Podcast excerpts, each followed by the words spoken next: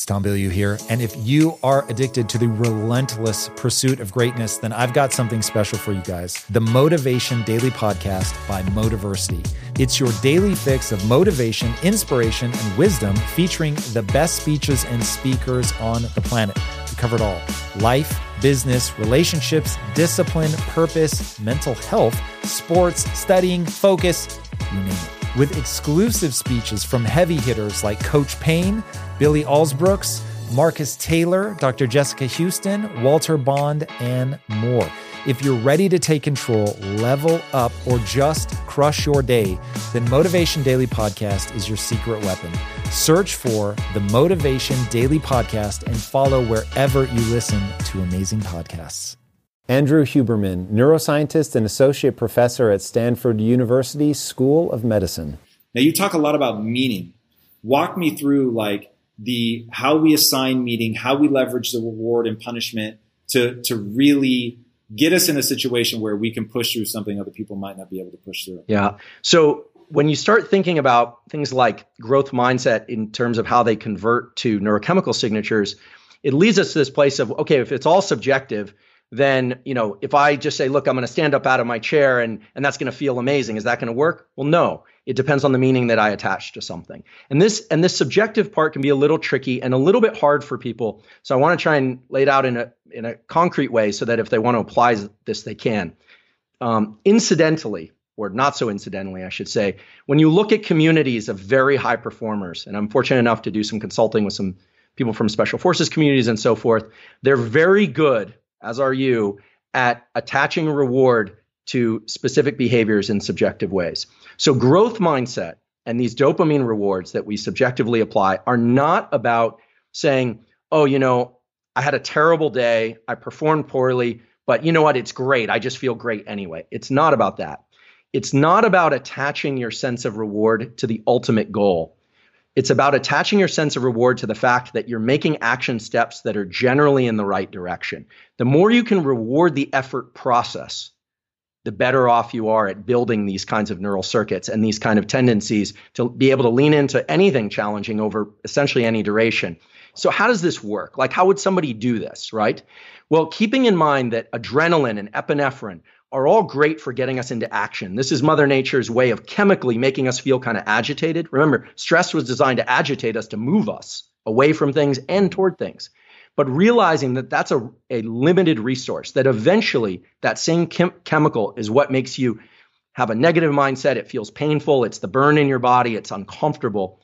And realizing that dopamine can push back on that neurochemically it can suppress those sensations of wanting to quit. You say, well, then how do I get this dopamine to work for me before I hit a goal? Because not every day is going to be a real win. There's some days, I mean, I know from my science career, there were days that were really hard, experiments didn't work, papers got rejected, and yet, you know, I've spent two decades or more just drilling on and drilling on. And it's been a sheer pleasure at times. But there's been, you know, some pain points along the way. So, what is this process really about? And how would somebody implement these dopamine and epinephrine type neurochemical events in their own life? Well, we all know the example of like wanting to run a marathon. I've never run a marathon, but um, that'd be a, a nice goal to have. Let's say tomorrow morning I set my shoes near the door. Now, a lot of people have talked about this. Day one, you set your shoes near the door. Day two, you go out the door. Day three, you run around the block. Day four, but the key thing is not just to go through the actions, but when you hit each one of those self designated milestones, the milestones that you're setting out for yourself, you have to pause for a moment and tell yourself, I'm heading in the right direction. I haven't run the marathon yet, but this is the foundation upon which I'm going to lay another foundation, upon which I'm going to lay another foundation. And those little pulses of dopamine allow you to get that action step without the depletion that it would normally bring. Otherwise, you're it's like you're spending money. This is like replenishing this bank account that you have, and it's a neural bank account. And so dopamine is the is the thing that you can control the dosing of. And so if you say, today it's my shoes at the door, but tomorrow it's around the block, and that's it but that's in the direction I want to go. What you do is you now get those two events plus the next day, the mile long runner, and so forth without it depleting you. It actually builds this capacity to build more reward. And this is what you've done. This is what people from elite special forces can do. They know how to make small, simple physical steps in the real world that allow them to build on these reward circuitries, but they don't get delusional about how they're doing. They, they, they know they keep the end in mind, but they get very micro. They move the horizon in very close. And so if you can move the horizon to something you know you can complete and you reward that, you essentially are where you were before. You're just as strong, if not stronger, but you're heading in the direction you need to go. You're not depleting, you're not spending out anything. And it feels a little weird because none of us like to reward things that aren't external. But the ability to control these internal reward schedules is everything. One thing that um, you've talked about that I think is uh, along these lines, be interesting to see if if they feel as related to you when you know so much about it. But for me, at a, a high level, these feel very related. Talked about somebody gets in a car accident, uh, acetylcholine, if I'm not mistaken, is released. It says, "Fucking pay attention to this. Pay attention right now," and it it basically responds to peaks and valleys. So if something really bad happens or something really good happens, it's present. You begin to hardwire um, the association of whatever emotion is with that thing. And so if you have something, a traumatic event or whatever, and you now see something as very negative, you can actually flip that by getting in a state where you're secreting acetylcholine again and now in a positive, right? So that you can feel good about that thing. So how do people take that, take control of that process. So if you've been in a car accident and you now have this negative association with driving, how do you grab a hold of the production of acetylcholine? How do you yeah. reframe?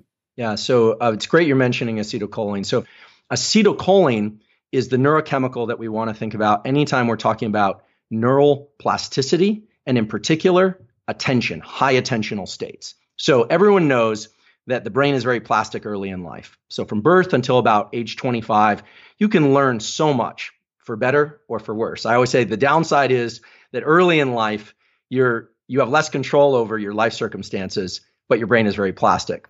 So there's a, you know, dark and light to that. Later in life, you have a lot more control generally over your life circumstances, but the brain becomes less plastic. However, we know based on Nobel Prize winning work and recent work in addition to that that the neuromodulator acetylcholine is secreted when we pay attention to something very specific. It acts as sort of a spotlight in the brain, making certain synapses, the connections between neurons, more active and more likely to be active again than others.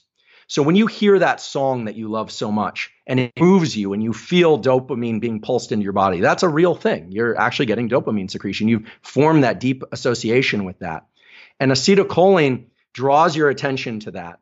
And that song is essentially wired in a very indelible way into your nervous system at multiple you can probably even with certain songs you can feel your body start to energize because of course the brain through connections with your muscles controls your body. So for things that are traumatic or negative what we're really talking about is neuroplasticity that's focused on unlearning. And most of the therapies for this whether or not it's EMDR, eye movement desensitization reprocessing, or it's traditional psychoanalysis and psychotherapy, or it's somatic embodied release, big, you know, kundalini breathing type. Almost all of those are designed to do something, which is to bring the person or you bring yourself into a state of heightened alertness, right? You can't do this stuff when you're sort of half asleep. Heightened alertness, and then focusing your attention on the traumatic or negative event. This is the way that works. And then pairing that with something new. You know, traditionally this was done with things like NLP or in talk therapy where people would feel the relation the positive relationship with the therapist. That was kind of the main rationale in association with this very traumatic, sometimes even, you know, shameful type events. And the idea is that you you would simultaneously have those two experiences, the negative one and the feeling of safety, and you would rewire those circuitries. I actually believe that can work, but it can take a lot of times. It can take a lot of visits to the therapist, which is not to say it's bad. It's just not everyone has access to those resources. Things like eye movement desensitization reprocessing, simply moving the eyes laterally while recounting these negative events. The woman who devised this figured out that somehow when people recount these traumatic experiences, when they're doing these lateralized eye movements, not vertical eye movements, they somehow separate out the negative emotions. And I thought for years, people would ask me about this stuff, Tom, and I thought this is ridiculous. First of all, I'm a vision scientist and I work on stress. It's like there's no way. And then I really ate my words because four papers, two in humans, two in mice, and then a fifth paper published in Nature, which is kind of our Super Bowl of scientific publishing, showed that these lateralized eye movements quiet the amygdala. they actually suppress activation of this threat detection center in the amygdala. And why would that be true? Ah, so this is really where it gets cool. Turns out because of when the way that we view the visual world when we move through space, when our head moves or when we walk and things flow past us, that these lateralized eye movements are what happens when you move forward in space, when you're walking, when you're moving forward towards something. And that suppresses activation of the amygdala. Now you say why? Well, okay, so then 2018, my laboratory did an experiment. There was actually a graduate student in my laboratory where we're looking at fear. In this case, we were looking at fear to big looming objects that either trigger freezing or running and hiding. There's a brain area that's in your brain and my brain that mice also have that triggers a third option, not run and hide, not freeze, but forward confrontation. This is the uh, no, I'm going to fight. I'm going to move forward in the face of adversity. This is the growth mindset. I'm going to lean into friction. And it turns out that this circuit is linked to the dopamine reward pathway. When we move forward in the face of a threat, and obviously we want to do this in healthy, adaptive ways, we suppress activity of the amygdala through physical action of moving forward. And there's a signal sent to the areas of the brain that control dopamine reward. Those reward centers then trigger the release of dopamine to reward forward effort in the face of stress or threat. So when you hear about people saying, look, take some physical action when you're feeling exhausted, take some forward physical action when you're feeling overwhelmed by this traumatic experience. Now, that could be in the form of a walk. In the now, this therapist, she figured out with EMDR, because you can't take people walking around for therapy sessions, she figured out that these lateralized eye movements are what triggers suppression of the amygdala. And it makes perfect sense because the amygdala, this threat detection center in our brain, it doesn't connect to the limbs. So, how does it know if you're moving forward? Well, because the eyes are moving. You have these reflexive eye movements that move anytime you're moving through space. Wow. So, th- to make Dude. this a, a little more succinct, it's really forward movement, action, pushing yourself across that threshold not only rewards you, but it suppresses activity of the fear centers in the brain. And these are ancient hardwired mechanisms. These aren't hacks. These are things that Mother Nature right, installed right. in us. So I love this more than you could possibly imagine. Uh, this is so interesting. Um, one of the things that I've heard talked about, I think is really powerful, is that overcoming a fear isn't about um, diminishing the fear response. It's about making more robust a sense of being brave in the face of that fear. Um, so moving forward to translate it to, you know, like you say, if, if your brain is meant to interpret stimuli, what at a stimulus level, what is that thing that's going to trigger the response? Talk about the, the, I don't know if it was mice or rats. I think it was rats where you force them to fight and they're like in a tube and you like that that study to me tied with what you just said is insanely powerful especially for people who've allowed themselves to become paralyzed by yeah. you know fear or whatever forward movement provided it doesn't endanger you or kill you is absolutely the remedy for fear stress and all and at least in the clinical literature to these sort of trauma events you know that that people carry with them for many years of course, trauma needs to be dealt with, hopefully, with a professional, but we can all apply these mechanisms and these neurochemical reward schedules. So, the, the study that you're referring to is a beautiful one. Um, there's a classic study where researchers, not my lab, put two rats, or you could do this with mice, into a tube. And the tendency is for them to try and push one or the other one out. One always wins and pushes the other one out. We call the one that got pushed out the loser, the one that pushed them out the winner. Here are the interesting things about this. First of all, the winner will tend to win with other in other battles, even though these are just pushing battles, more because it simply won the time before. The loser, by losing, will tend to lose. And so people say, oh, well, that explains a lot about society, et cetera. Well, here's where it gets really interesting. You can even take a mouse or a rat and push it from behind and make it the winner. And then on subsequent trials where you're not pushing it, it will tend to win more often. So the win doesn't even have to come from itself.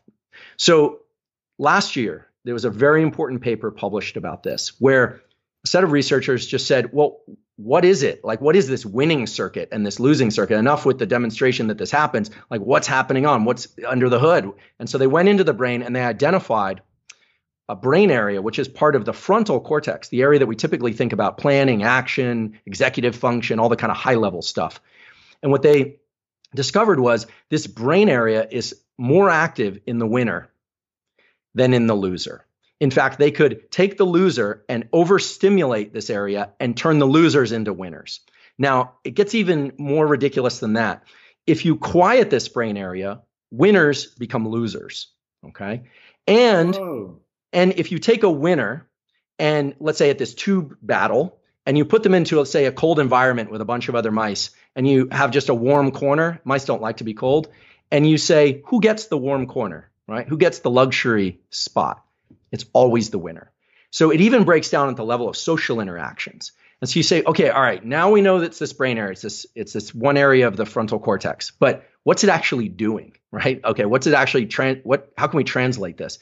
Turns out this brain area that's responsible and required for winning in this series of experiments is actually driving up the level of activation, what you and I would call agitation or stress, to the point where that animal is more likely to move forward. It's simply taking stress, which is wired into us in order to make us feel agitated, instead of suppressing us, you know, instead of saying, you know what, I'm just going to sit here, I'm overwhelmed, I'm not going to, do it, I'm just going to move into action. So there's a circuit for winning. There's a the same circuit when it's hypoactive, not active enough, is what causes losing in these competitive scenarios. And similarly, there's a circuit for quitting. There's an, a norepinephrine circuit in the brainstem. This was published in the last couple years, showing that when animals or people are in constant effort, eventually that level of norepinephrine gets so high that it triggers a circuit that shuts down the motor control over the limbs, and you just say, That's it, I give up, I'm done. So these mechanisms were hardwired into us. We all have them. Whether or not it's from evolution, Mother Nature, God, the universe, it is it's irrelevant to the discussion that these circuits exist in everybody. And I think it's a select few people who really understand that forward action is what drives these circuits. It's the ability to take that agitation, stress, agitation, increase our focus, and they bias us for movement. And nature wanted that. They want us to move forward in the face of challenge, not to be quiescent. We weren't sitting around b- battling tigers and saber-toothed tigers all the time. More likely, we were in caves and we were getting hungry and we had to go out and search for things. Agitation and stress were designed to get us up and move us. And when we try and fight that too much and we try and quiet that stress, that actually can be problematic. You have to decide are you going to try and quiet stress or are you going to actually lean into action? That's a critical choice point for everybody who's experienced anything negative or positive for that matter.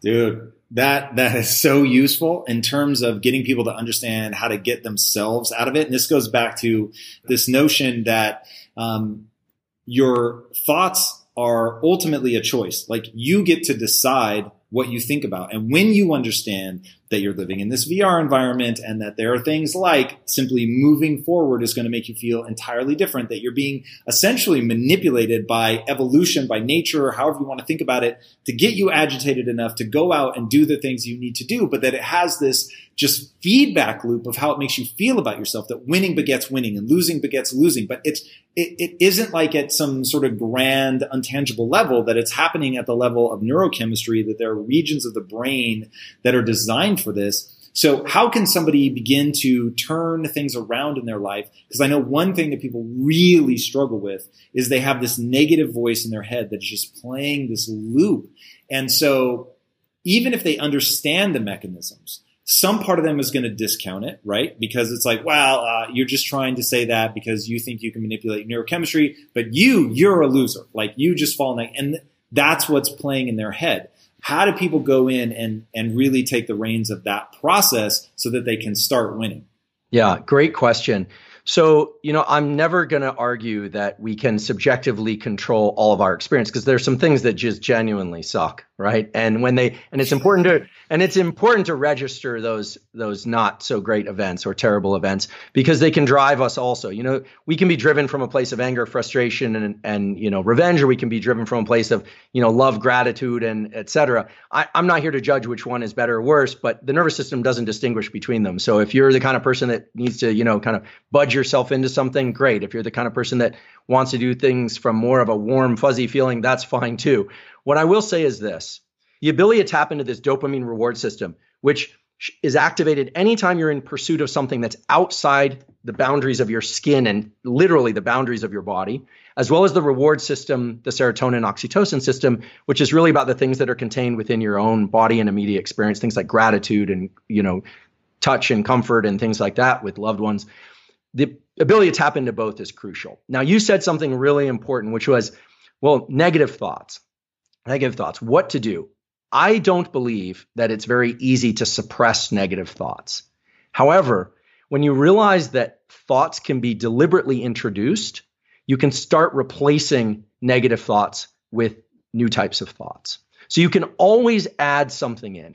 But when people start to realize that thoughts are very much like physical actions of reaching and picking up a glass of water or taking a jog around the ball, block or typing an email perfectly. This is something I sometimes do because I'm I, you know, I struggle to do the perfect email. Not all my emails are perfect, but when I do one, I make sure that I I complete it and I think, okay, it's possible. It's not because the email being perfect is so important. It's because I want to remind myself that my thoughts and my actions are essentially the same. The nervous system can organize thoughts. So for somebody that's struggling, you know, we have these examples like, oh, they were really back on their heels or they were so depleted, no money, and all this stuff. What are they going to? We, we have so many examples like that. But in trying to make it actionable, it's really about saying, yep, that's all true.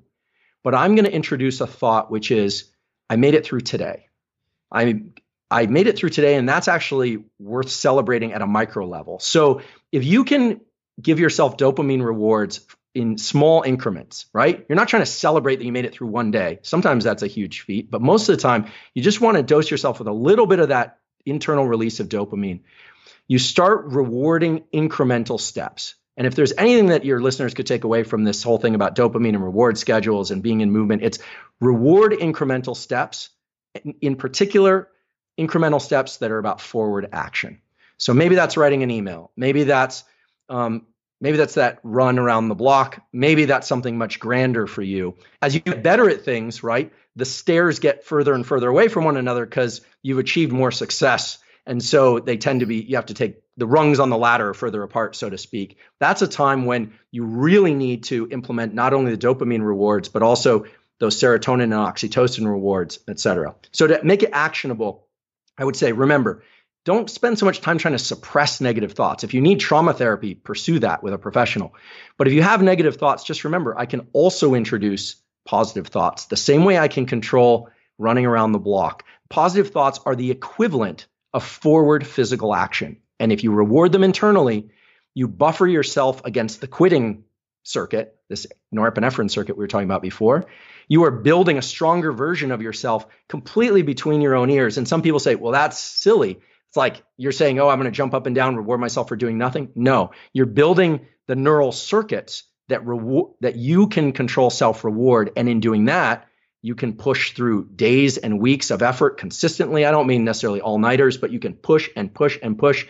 You know, my career is one that was made over two decades. It wasn't. We had our our big you know peaks and we had a lot of valleys, but learning to control these rewards is absolutely key. And I know you've done this too, Tom. It's like you know it the huge wins are great, but it's really about rewarding these increments so you can keep going another 30, another 40 years, 50 years, 100 years, if that's how long, you know, if David Sinclair has his way, you know, um, we'll live 100 more years, all of us. So, yeah, if people if people learn to tie things to the process, then they've got a real shot. Um, the the the success is not guaranteed, but the struggle is right. So if you are able to get to the point where you get excited about the learning process. You get excited about trying something even if you fail. That if you can associate in your own mind that I feel better about who I am because I tried this thing, um, then it begins to stack because even the failures become something that you learn. And so you actually have made some progress because you took action, because you tried something.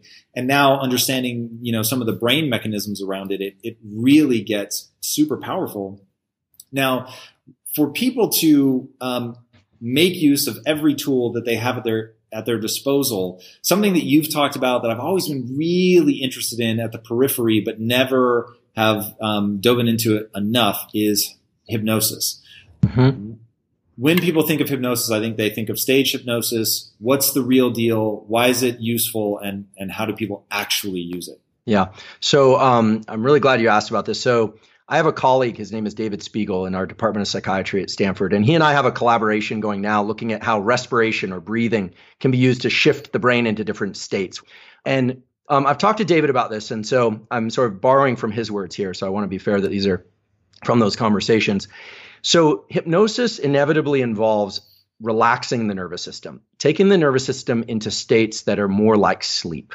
Now, what I mean by that is in high alert states where you're talking and planning and in action and stress in particular, the brain is very linear. It's saying, okay, if this, then this, if then, then that. This is why we tend to be forward thinking when we're when we're stressed. We tend to be not in our immediate experience, but really kind of forward thinking. So clinical hypnosis involves going into a state of deeper relaxation so that our analysis of space and time, meaning the way that the brain is perceiving events, is slightly dismantled so that it's a little bit dreamlike. And then the hypnotist, and this could be by listening to a script or listening to a ther- hypnotherapist, starts to narrow our context, take our thoughts, if you will, it, down a particular path. And that path could be one of um, stress reduction or uh, smoking cessation um, hypnosis is incidentally is very good for treatment of smoking cessation or for feelings of well-being or confronting traumas. So what it is is it's really opening up the window for neural plasticity, which is of course the brain's ability to change in response to experience. To trigger neural plasticity, you have to have focus, especially as an adult. You need acetylcholine released. But high levels of attention, acetylcholine and norepinephrine together. Norepinephrine to create that sense of urgency, and acetylcholine to bring that spotlight of focus in really, really tight. That triggers plasticity. But the actual, it marks certain synapses in the brain for change. But the actual changes in the synapses, the rewiring, okay, that happens during states of sleep and deep rest. So this is why when you're trying to learn a motor skill, you go and you go and your tennis serve, it's not happening, it's not happening. You take a break, you come back and you nail it. You're like, wait, what happened? Well, you needed time to, set those circuits in motion and allow them to do to the rewiring, the sort of adaptation. Hypnosis seems to capture both the high attentional state and the deep relaxation at the same time. It's this very unusual state of mind where you're neither asleep nor awake and in tight focus or narrow focus. And it's very clear that it leads to these rapid changes in behavior because you're rewiring the brain. And the reason you're re- able to rewire the brain so quickly is because you're getting the trigger event, the focus, and you're also getting the relaxation event simultaneously. And so it's much faster than separating out the learning trigger from the actual rewiring of the brain. My lab has a deep interest, and David Spiegel's lab has a deep interest now in using respiration or breathing to shift our state to either heighten states of focus and alertness to open up neural plasticity right? There are going to be lots of ways to access can, can you give me some examples? Like what are we doing very specifically? Breath work i find incredibly interesting. Yeah. uh, changed my life through meditation. Just shifting my breathing to diaphragmatic breathing was no joke. It changed my life it changed my relationship to anxiety my feeling of being able to control my state as it started to spiral um, so I'd be very curious to know what type of breathing are we talking about here? Yeah, so I'm really glad you mentioned the diaphragm. Diaphragm, of course, being this muscle inside of all of us, at least all mammals, that works all the time to move our lungs because all the cells in our body need oxygen. Of course, we got to get rid of carbon dioxide. It does that, but it's done reflexively, but we can also take voluntary control over it. I want to just mention about the diaphragm, why it's so important for what we're these state changes is that a lot of people talk about the vagus nerve and all this stuff. The vagus and these connections between the brain and this vagus nerve or the gut, it's what gets activated when you're really full and you eat a big meal and you feel relaxed. Those are great, but it's very slow. The diaphragm is skeletal muscle, just like your bicep, just like your tricep, just like your quadricep. It is the only internal organ, except maybe a couple muscles in your throat, that are actually skeletal muscle, meaning it was designed to be voluntarily moved. And the diaphragm isn't just designed to move your lungs, it also sends a signal through the so called phrenic nerve back to the brain to inform your brain about the status of your body. So when you breathe fast deliberately, the reason you feel kind of an elevated sense of alertness is because yeah, there are chemicals secreted, but mostly because the phrenic nerve is firing off. It's telling you, hey, the body's moving. We're really running now, even though you're stationary in a chair if you're doing breathing. Or if you're breathing very slowly and rhythmically, right? Box type breathing or, you know, slow, slow breathing. Your diaphragm is telling your brain, hey, we're calm, we're good. And you calm down very quickly on the order of seconds.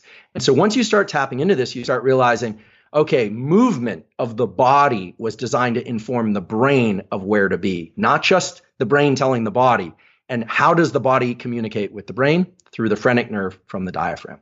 So my lab is really pursuing two questions, and this is still being worked out. So I just want to highlight that it's still in progress. But certain patterns of breathing will calm you very much like entering a hypnotic state. And so you have a subset of neurons in your brainstem that are responsible for sighing. These you have a subset of neurons in your brainstem responsible for, for coughing, subset of neurons responsible for laughter, and a subset of neurons in your brainstem for sighing. This was a paper published in Nature. This is a real thing. These neurons are re- every so often, and your dog does this too. You inhale twice, and then you exhale long. Now, that double inhale, best done through the nose on the inhales, and then long exhale through the mouth, activates these sigh neurons that trigger the so-called calming reflex, the parasympathetic arm of the nervous system. So we have a hardwired mechanism, a set of neurons, connection to the diaphragm, and back again from the diaphragm to the brain that was designed to activate calm. And when people ask me, how should I breathe to calm myself down? I always say double inhale through the nose followed by exhales. Two or three of those will reset your autonomic nervous system faster than any other mechanism we're aware of because it's really capitalizing on a set of neural circuits. Now, once you're calm, you say, well, how do I get into plasticity states? There you want to go the other direction. That's going to be inhaling a lot more than you exhale. You're going to be driving in more oxygen than you are breathing out generally carbon dioxide. And that will lead to states that are kind of more elevated. This is typical of things like Tummo breathing, Wim Hof breathing, Kundalini breathing. And when people enter those states, their whole world changes because it shuts off the frontal cortex. It really, this is why sometimes people pass out or they feel like they want to get up and move. You know, you get some odd behavior when you're doing this kind of thing. So the key is if you want to access states of heightened plasticity, let's say you want to learn faster or you want to be more, um, eh, you want to bring more out of some physical training that you're doing. The key is to apply those principles. First, you need to focus. You need to bring yourself to that heightened state of alertness. You can breathe to do that. So, this would be super oxygenated breathing. Then you want to drop into a state of calm. And you do that by these a couple, maybe two or three rounds of inhale, inhale, exhale, inhale, inhale, exhale. And then now your brain is in a state, we believe, this is still again being worked out in, in labs like mine and David's, that then you're in a state for heightened learning because you're in a state where neurochemicals like acetylcholine are going to be at levels that are higher than they typically would be. Things like noradrenaline, slightly higher than they typically would be, but not in a discombobulated way, in a very regulated way. And the cool thing is you're regulating them. So you could argue, you know, earlier we were talking about subjective emotions and thoughts and uh, you know all these things, but one thing that's absolutely concrete is breathing. I always think of physical exercise, movement, writing whatever, singing, dancing, talking. Those are physical actions in the universe. Then you have thoughts, and somewhere in between those is controlling your respiration. Once you can control everything that's within the confines of your skull and skin, once you can really control that relationship, that brain body relationship, you start to realize that relationship is a lot like any other relationship to forward action. It's just all happening within the confines of my body. So it's heightened states of focus followed by states of relaxation that are going to prime your nervous system for learning and plasticity, just like hypnosis. Moran Cerf, professor of neuroscience at Kellogg School of Management. So if somebody's watching this right now and they're thinking, okay, wait, do I make better decisions when I'm hungry or full, night, day? What what are you looking for, and what can they look for at home? So I would say what we do with, with uh, a lot of people who are kind of in senior positions in companies that want to actually make decisions better. We have a protocol that's a little bit tedious, so it's not easy to do it. But I'll tell you what it is, and then you can think of ways to maybe try it yourself. So yeah. we have them basically walk for a week with a diary and make choices and just write them down. So tell us, like, uh, you know, I had this fish or the steak for lunch and I chose this and this is how I chose. And, and they also write whether they were happy or not with the choice. Now, this is done the way they would do it normally, but we also add one more thing. We put the EEG cap on their head. All day. for more than 24 hours. So they work with something that measures their brain activity. And there's uh, moments where we have to replace the batteries. There's a lot of like gaps there, but altogether we have them walk through life with both living life the way they do and reflect on their, the choices, but also have us look at their brain. And what we do at the end of the three days, one week, as long as they would do that, it's kind of uncomfortable and embarrassing Weird, sometimes. Uh, we ask them to kind of look at all the choices and tell us which ones were good, which ones were bad. And then we look at their brains and we see what was their brain looking like. What, what did it look like when uh, they made choices that they were happy with? And we sometimes see that there are things in their brain that are kind of repeated. So maybe they make choices more uh, using this part of the brain that I'm, I'm trying to simplify it, but looking at part of the brain that are more emotional rather than uh, uh, like rational. We see that they activate more parts of the brain that are buried deep inside that has to do with reflection rather than like thinking. So we kind of, and we tell them, you know, here's what we learned about you. You are better in this and that state. So that's one thing. So it's kind of not easy to apply because you still have to have this thing on your head. Right. So not everyone can do that, but at least people in senior positions who feel that, you know, their choices are critical come to us and they say, okay, help me. I want to know who I am better. Now, what about the the study you did where you've got the cyclist on the bike, they're going hard, hard, hard, hard, hard, and you watch for certain brain states where you know, okay, they're going to quit, and then you use that information over time to get them to delay quitting farther and farther. How so, that so behind that lies uh, uh, the idea that the brain is kind of like a muscle.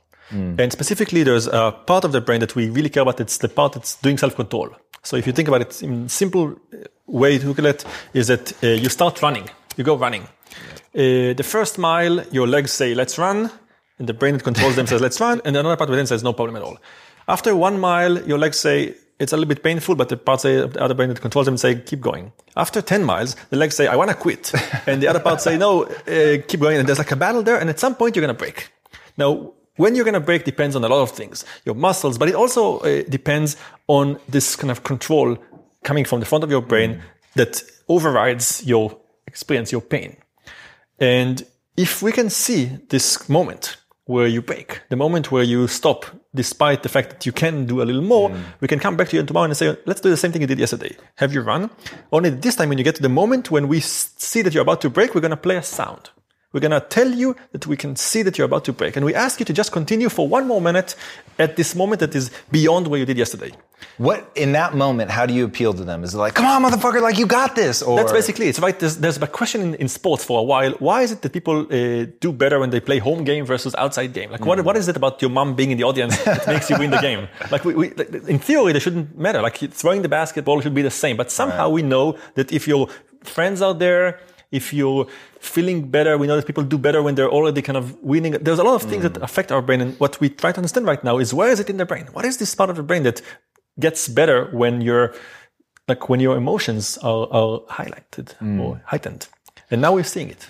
That is so, this is life. Like what you're talking about right now, boys and girls at home. I'm telling you, there's a banality to being an entrepreneur. There is a willingness to suffer to being an entrepreneur, to being a great mom. Like whatever it is that you're trying to do, suffering is involved.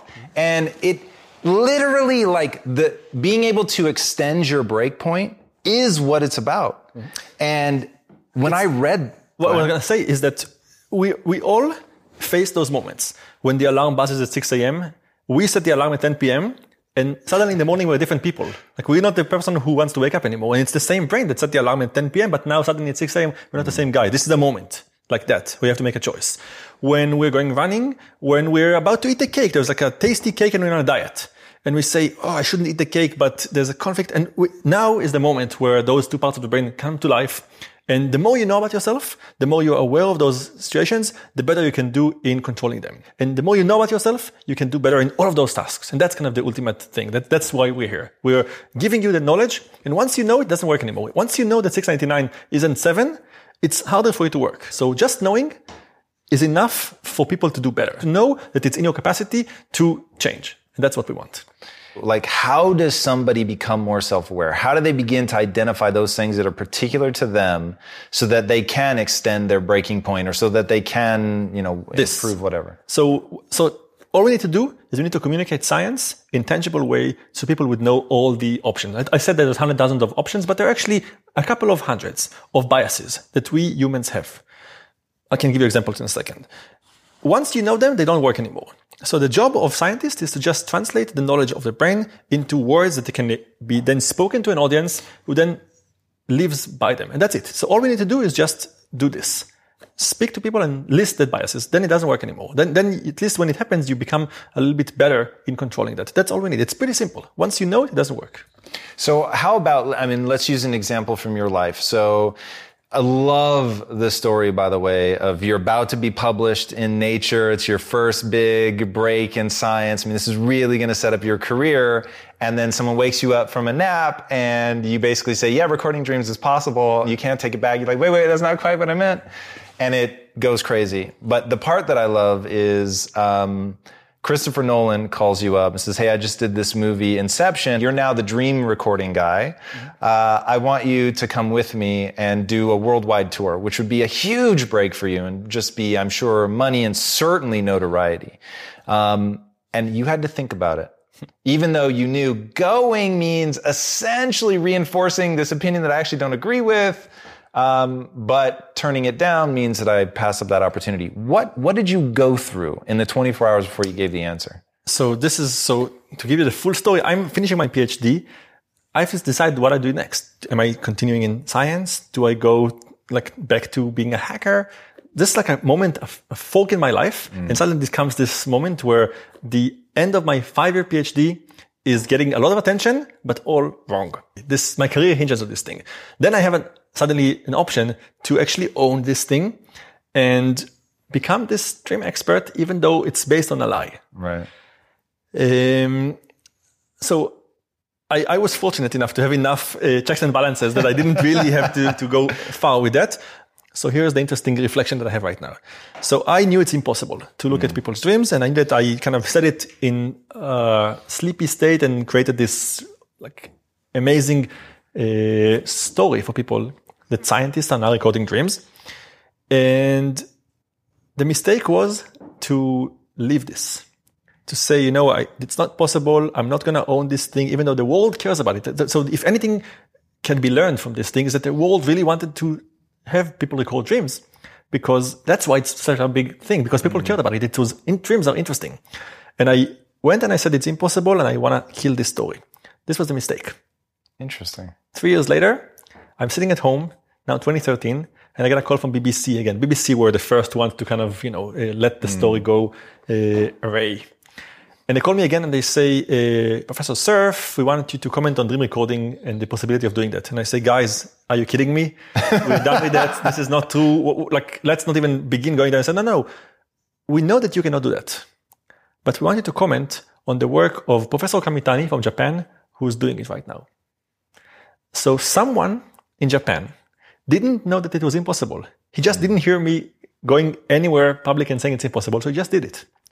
So three years after I said it was impossible, someone did it. And two years after that, I joined. So now half the thing we do in my lab is actually looking at people's dreams.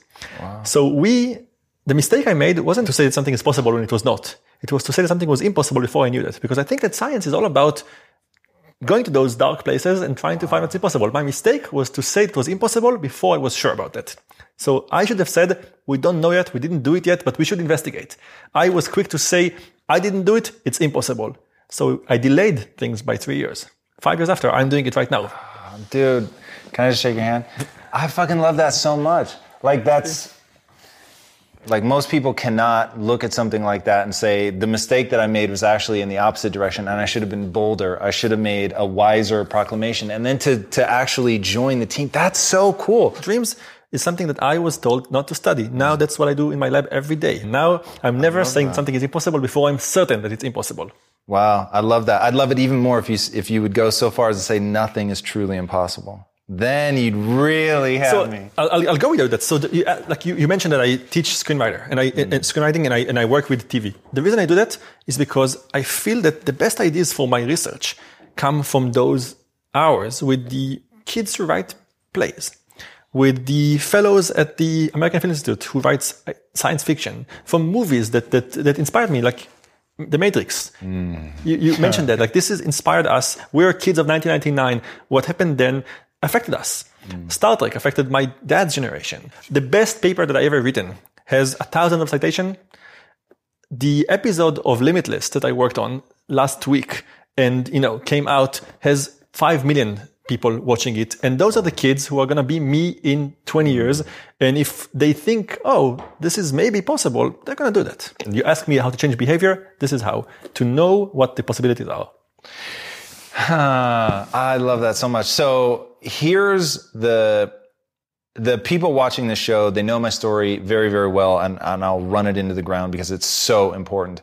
I am not an example of what happens when innate talent meets hard work. I'm an example of what happens with a human being anytime hard work is applied because I didn't show early signs of promise. Uh, I got a 990 on my SATs. That was taking it twice. Um, I don't qualify for Mensa or anything like that. I have a average-ish IQ. I mean, it's like none of my sort of raw materials are very impressive. But I work hard and I work hard over a very long period of time. And in doing so, I've completely transformed my life and I've transformed my mind to the point where now people just assume I'm smart. The same people, right, that were looking at me 20 years ago did not assume I was smart, but they do now. The reason this conversation is so important to be having with a neuroscientist is it all comes down to me to the narrative that you tell yourself. When I was undereducated and lost and um, bordering on depressed and all of that, it it was because the narrative that I told myself was that I was a victim of something. Once I gave up the victim mentality and I realized I can do anything that I set my mind to. So now it's a spiritual question, right? Like if you really believe you can do anything you set your mind to, then how you spend your time is a spiritual question. And once I said, okay, what I'm going to spend my time on is self-improvement. I'm going to see how, how much can I manipulate my own brain. So I began researching the brain to understand what's malleable, what's not, learning about myelin. If you don't even know what myelin is, to like think that you've already sort of maxed yourself out is fucking crazy. So researching the brain, finding out the anatomical mechanisms that are at play, and then coming to, okay, this comes down to self-narrative. If I'm telling myself dreams can't be recorded, then they really can't because I will stop shy of that. And when you're talking about you know, never saying that something's impossible when you're not really sure. What I start thinking about is thinking big, like thinking really big and watching the matrix and saying, okay, either that level of VR is actually possible or um, stopping bullets is actually possible. Like, you know, whatever the thing is that you sort of take away from it. And time travel was one of the things on your list. And the, the promise I make to people watching this show is from watching this show, you will accomplish more than you would have if you didn't watch the show. And one of the key reasons for that is you'll finally understand that if you fail to think big, that's on you. And the only reason you're not thinking big is because you're scared. Because there's nothing in the, the machinations of the brain. There's nothing in what has come before you in science. Nothing that would lead you to believe the thing you currently think is impossible actually is. Let me say this in neuroscience words. I love it. So here's how I'm going to say it. Your brain goes with you and it carries all of the history in the form of memories. All you have from what happened before you is stored in the form of memories and they're not accurate and they're kind of uh, compressed. So that's all you have about the past. You have no idea in the future, even though your brain tries to predict it all the time. This is what dreams are for. This is what decisions are for. You try to kind of simulate the future and make predictions. You don't know what's going on. All you have is this kind of sliver of reality, which is the present, which is all you have and you control everything that happens there. The nice thing about the present is that actually it interacts with everything in your brain and you can change things. What we learned in the last five years is that memories are, are different in how they work. And what, if I summarize it in one sentence, they change every time you use them. So if you have a memory stored here of what you had for lunch yesterday, and I ask you, what did you have for lunch? You basically open the memory right now and you tell me a story, but whatever happens right now goes into the story and you save it differently. And if I ask you tomorrow what you had for lunch, you'll open the modified version. So every time I ask you the same question, you open a different version, which means that you can actually change the past. You can actually change your experience of things. This is why therapy works, right? You go, your girlfriend breaks up with you, you go to the therapist, she asks you what happened, you tell the story, she intervenes, you save it differently. You ask you a week after, what happened, you tell a different story. After five meetings, you have a different version of the reality.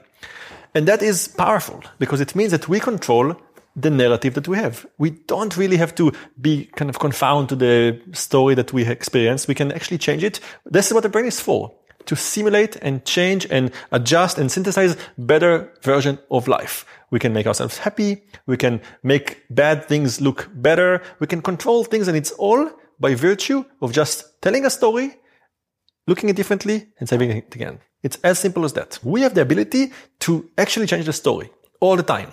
So learning is one way to do that.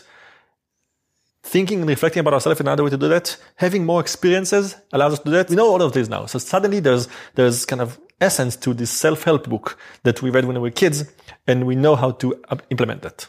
You guys know I have a very strict diet that I stick to, except for very special occasions. And I do that so that I can bring my best every day to what I'm doing. And a big part of that strict diet is high quality animal protein and my go to source of trustworthy meats and seafoods with no added hormones or antibiotics ever is ButcherBox. ButcherBox is a premium meat subscription service that delivers 100% grass fed beef, free range organic chicken, pork raised crate free and wild caught seafood all directly to your door. I cannot recommend ButcherBox enough. When you eat ButcherBox, you are giving your body the best possible building blocks to work with so you can reach your full potential. You've got to take care of yourself at a cellular level if you want to hit your peak consistently. So ButcherBox is the key. Sign up at butcherbox.com slash impact and get our special deal. ButcherBox is offering our listeners a free for a year offer plus an additional $20 off. And that means you can choose salmon, chicken breast, or steak tips free in every order for a year. Sign up today at butcherbox.com slash impact and use code impact to choose your free for a year offer. Plus get $20 off your first order. If getting your hands dirty and taking good care of your car or cars is a passion of yours, then eBay Motors is here for the ride. Because I'm sure you remember when you first saw the potential in that beauty. And then through some elbow grease, fresh installs, and a whole lot of love, you transformed 100,000 miles and a body full of rust into a drive that's all your own. With over 122 million parts for your number one ride or die, you can make sure your ride stays running smoothly with eBay Motors. Brake kits, LED headlights, exhaust kits, turbochargers, bumpers, whatever your baby needs, eBay Motors has it. And with eBay guaranteed fit, it's guaranteed to fit your ride the first time, every time, or your money back. Plus, at these prices, you're burning rubber, not cash. Keep your ride or die alive at ebaymotors.com. Eligible items only, exclusions apply. It's Tom Bilyeu here. And if you are addicted to the relentless pursuit of greatness, then I've got something special for you guys the Motivation Daily Podcast by Motiversity. It's your daily fix of motivation, inspiration, and wisdom featuring the best speeches and speakers on the planet. We cover it all life, business, relationships, discipline, purpose, mental health, sports, studying, focus, you name it with exclusive speeches from heavy hitters like Coach Pain, Billy Alsbrooks, Marcus Taylor, Dr. Jessica Houston, Walter Bond, and more. If you're ready to take control, level up, or just crush your day, then Motivation Daily Podcast is your secret weapon. Search for the Motivation Daily Podcast and follow wherever you listen to amazing podcasts. I become preacher, but I. Uh, no, man, I love it. I love it. And I hope people are listening to your sermon because this is like, that is the most important thing anybody struggling to have success should know is the narrative that you tell yourself about yourself is the most important thing you have. And if you tell yourself a story of um, struggle, inadequacy, um, not being good enough, failure, like all of that, then then that's going to reinforce because that that literally becomes your identity. And going back to what you're saying at the very the very beginning, you've got people and they're justifying why they made some choice, right? And when you said, "Do you want the fish or the steak?" dude, inside I was like, my narrative as a human being is I'm the guy who chooses the steak right? Like, so I didn't, that wasn't even difficult. It would have been easier if you said steak or cake, because I'm really the guy that chooses steak over cake. But it's like, that's, that's pure narrative, right? That's what I want to tell myself. And so when I, like the big breakthrough in my life, the big breakthrough on a map of my timeline, if you were going to put a demarcation point, it is the day I stopped thinking of myself as smart because I wasn't, and I started thinking of myself as a learner. That changed everything. Because now the narrative that I was reinforcing, the memories I was pulling out, changing just a little bit and then putting back, all revolved around reimagining myself as somebody who learns faster than other people, is willing to learn, will put in the time and the effort to, to learn. And so it became this identity which was anti-fragile, right? Because now you could tell me that I was stupid and it didn't matter. It didn't hurt me. It just compelled me to learn more. The reason I shook your hand earlier is I really am moved when you say, I was wrong about that. I should have done this. Like anytime people can say that, can just own a mistake and see a better solution, I, that's somebody who's polishing a self-image in a way that's anti-fragile. That the more they look at that failure, the harder they go in a new and better direction. It's really incredible. All right. I want to ask you all the questions that I get asked to which I have no answer. Let's do it. And I'm hoping, because I get asked these questions a lot. All right. Number one, how can I get more motivation? And it's the one thing, because I've never lacked motivation. I don't know how to help people. Uh, tough. Um, so here's how I would think about that. Um, so motivation is a word, right? It's it's a it's a label that we put a set of events in our brain. Uh, what you actually want is the outcome of that. You want to do things that when you when it's hard. So I think that there are a few kind of things that, that we know work. One is uh, evidence of past successes. If I sit with you and I go back to your memories and I reframe them as successes, suddenly they suddenly the current event that's the same is a success. So I think that one one thing is like having success stories and identification stories. As in you find there's a lot of people out there. There was a person that is like you that had similar experience and chose the thing that you want to choose find this person or these people and it's going to rub into you. So I, I get asked by my students often, how do I become funnier? How do I become uh, smarter? And, and like my one tip that I give them all the time is surround yourself by people that you want to be like. You want to be funny? Just sit next to comedians. Just go to the same room they are and just sit next to them. It's going to rub onto you by osmosis because it's just, it's the environment that is around us that really changes everything. And, and other people said that before, but I'll tell you the neuroscience behind it we know now that uh, brains interact with each other through language in a way that synchronizes the brains. So when I talk to you right now, if you're engaged with what I say, it means that if we scan our brain right now, our brains are going to look alike more than yours and someone on the street that isn't mm. here. So two people in the same room, as soon as they kind of interact, their brains literally start kind of if you want, pulsing in the same way. Parts of the brain light up in the same way, parts shut down. So we actually are affected. This is how we affect each other. This is how communication made humans who they are. This is the one thing that makes us better than all the other animals because we are able to communicate using language, affect each other's brain, and create narratives that don't exist together. We both believe in things that we've never seen before, like God or, or, or ideas that like democracy or, or, money. Like those things we invented and we can communicate them and create this image in people's brains and they all share this thing. So in the same way, if you surround yourself by people that you want to be like, you hear them communicate, they change your brain, and it's going to rub onto you. You will actually become funnier. If you sit and listen to funny people next to you, you actually become more motivated if you're next to people that are motivated. The next version of that, if you cannot find them, if you're sitting right now in a rural part of Alaska and you can't just find yourself in Los Angeles with the people you want to be with, is to actually just look at them on videos, on books. And that's the way our brain basically gets content and change. So changing brains happens many, many ways, but the easiest one that everyone can try is to say what kind of world I want to be in and bring this world to you in the form of movies, stories, TV shows, or people. That's the, the ways to kind of get things that you want next to you. And do you think when you're doing that, that it's um, you're getting into a repetitive brain firing pattern that ultimately wires you actually change your brain. So, so we didn't mention the, the science behind it much, mm. like in terms of what we do, but we put electrodes in people's brains and we look at their brains while things happen to them. And we actually see it in happen, in, in action. We see how the brain changes when people communicate. We see how the brain looks when to, when you watch a movie, we see how your brain aligns with the movie. And when you tell someone else the story of the movie, their brain aligns with your brain, but aligns also with the brain of the director of the movie. Whoa. So communication is this mechanism by which information flows between brains and changes the brains. And actually, if you want to take it one step above, this is also how we change ourselves because we talk to ourselves all the time. You walk, uh, you drive your car or you walk to, to work and you're just alone with yourself and you communicate. You also change your brain. You kind of solidify the things that you want to be more like and you suppress the ones you don't want. So we always talk. And those voices, those are basically the other characters in our brain that talk to each other. You kind of choose which ones to give more weight to. So this is how you become the better person you want to be. So we actually now play with things that change behavior during the night when you're sleeping. in the following way. Yes. We actually.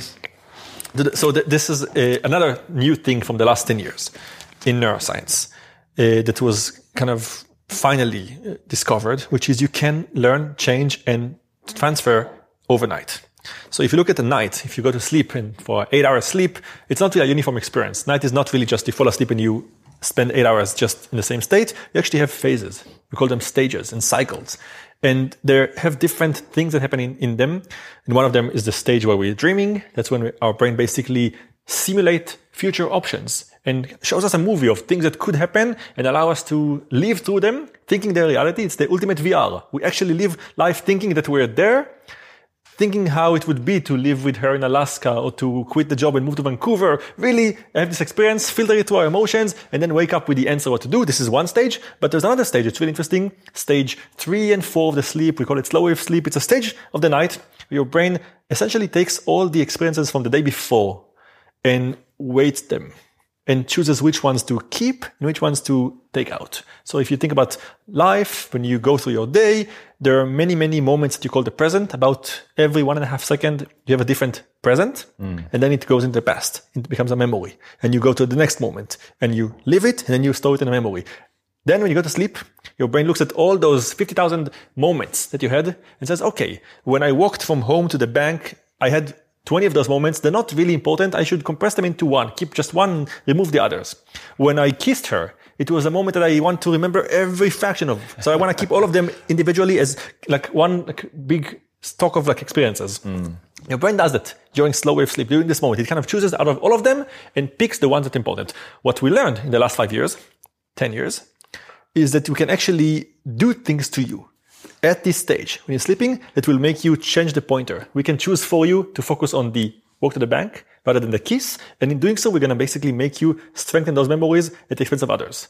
We do that by using uh, smells or sounds that we play to your ears in the right moment. Mm. The smell of the And you judge that right moment because you're actually watching like a readout of what's It has to be done. The, right? the modern thing is that you can't really do it at home. You can't just spray the smell in the room all the time. You have to do it in the right moment because that if you do, if you just spray smell in the room, it's going to wash out. You have to kind of mm. target the brain in the right moment. But then the brain is going to say, I smell this thing. This means that I want to focus on this moment and strengthen that. And what the experiments that we're doing and others are doing right now show is that you can actually make a person learn things when they're sleeping. You can actually change their behavior. You can make them uh, uh, choose to focus on different behaviors that they want to change and wake up not doing this thing. You can actually do things. So the, the classical experiment that was really popular in the last three years, 2015, was people come to the lab and they're smokers and they want to quit. They go to sleep for two hours and the experimenters wait for the moment when their brain is in this state where it's kind of listening to the outside world and reassessing life.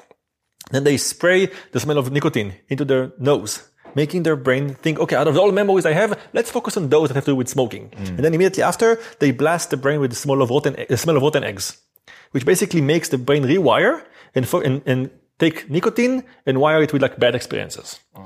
So you do that a few times when they're sleeping, they wake up, they have no idea what happened, but then suddenly they say, I don't really want to smoke anymore for a few days, they actually change their behavior. They don't want to smoke, not knowing what happened. They just came, took a nap, wake up, and they don't want to smoke. This is a changing behavior, neuroscience. Wow. You find the moment, you hit the brain with it, you change the wiring, and the person wakes up a different person. That is amazing. Do people freak out about that? Like good or bad? the answer is they do, but they shouldn't. And I have an analogy that's going to uh, be the kind of way I look at it. Go back 406 years ago, uh, 1610. Galileo Galilei points his telescope to the moons of Jupiter and he looks at their orbit and he expects it to go in one way, but it doesn't. It goes in a different way.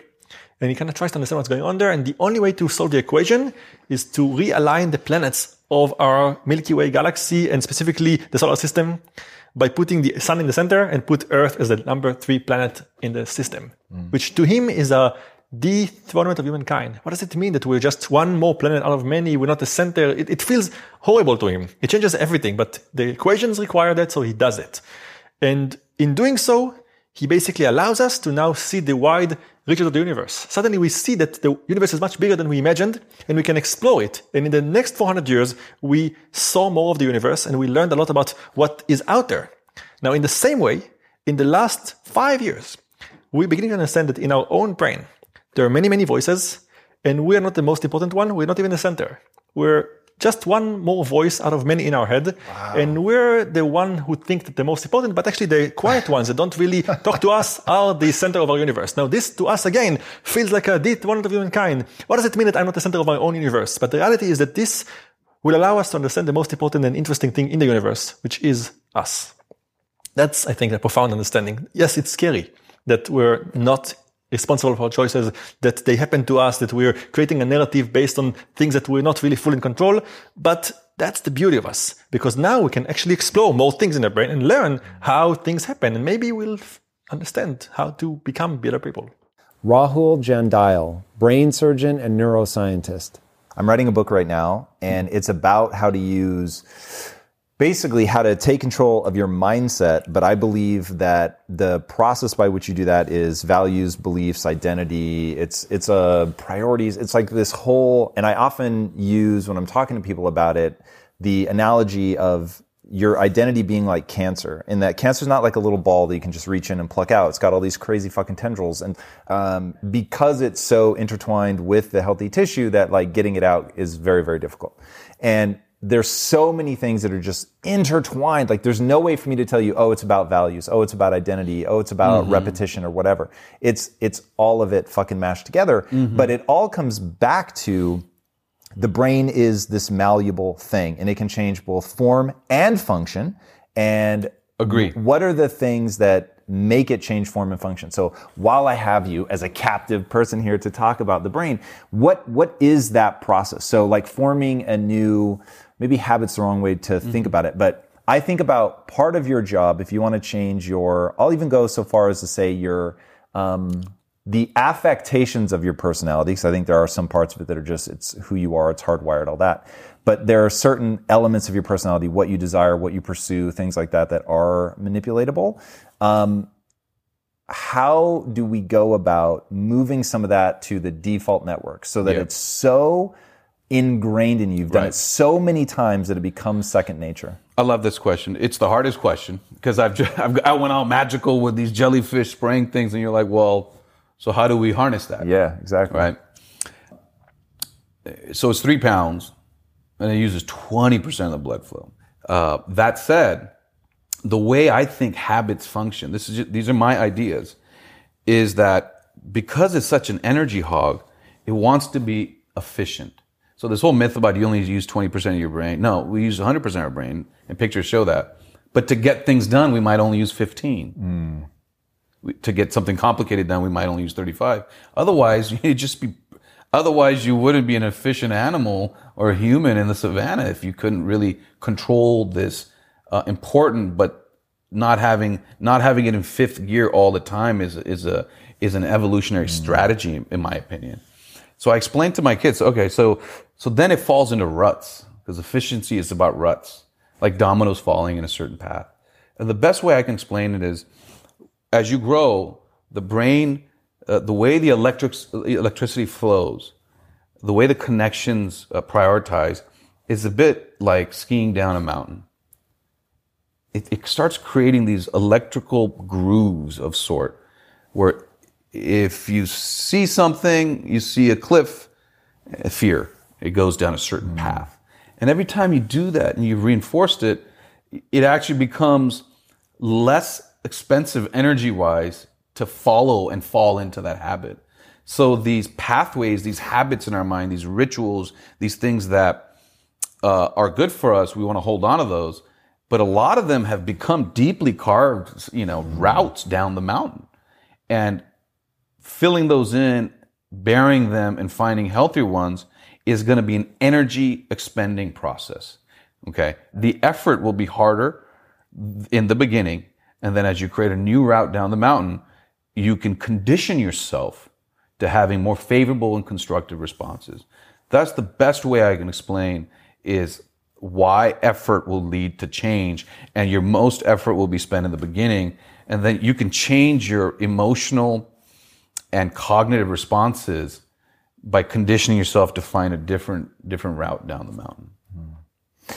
What is that process at a cellular level? What does that look like? What's happening? So here's how I've always thought of it. You don't actively undo a habit. You hmm. create a new habit and the old habit atrophies and now it's trying to uh, basically remap this new pattern. But in remapping, you're sort of breaking that old pa- or not breaking it, but it's it's over time it's just beginning to atrophy. I don't Yeah. know a better way to say it. um, dendritic plasticity, uh, neuronal plasticity at the cellular level is all about uh, use it or lose it is a very old phrase, but it applies.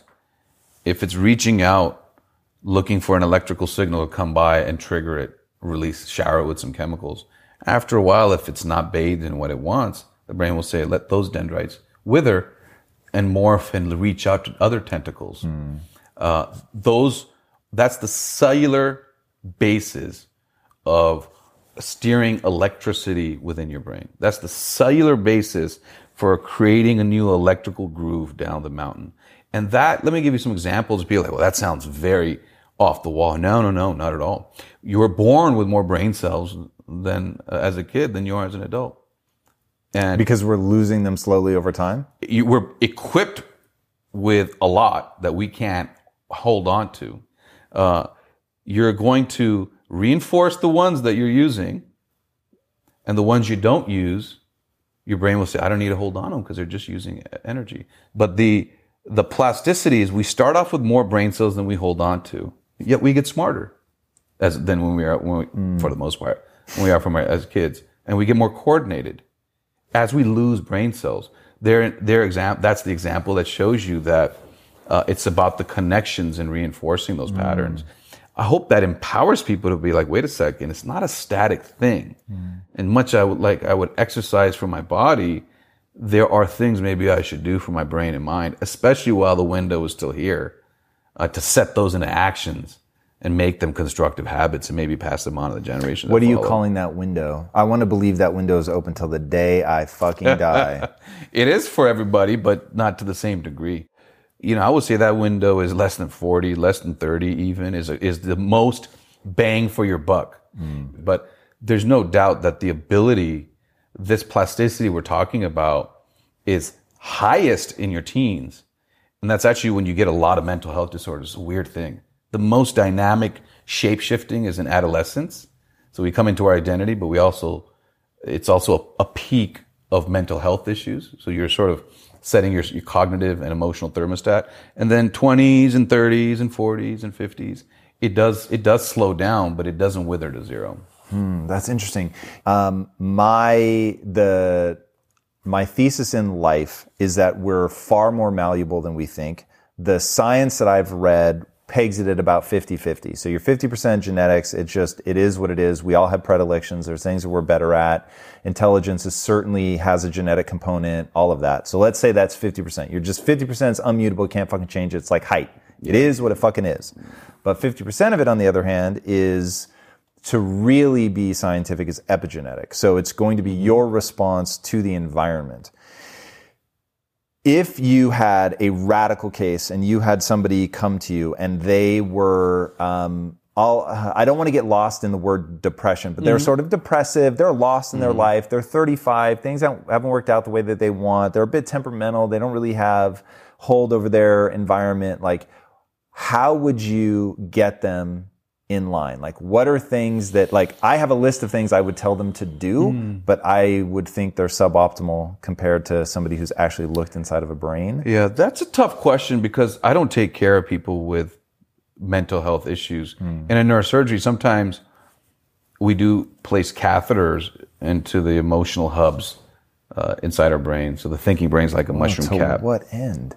Uh, you can electrically break an uh, obsessive compulsive disorder habit. If we've seen patients come in and they so okay, you talked about something I'd never heard of before. You called it electrical plasticity. Is that what you're trying to disrupt? yeah, yeah, exactly. So That's fucking interesting. So wait a second. So if I'm disrupting the electrical, we're is resetting it, changing the oscillations.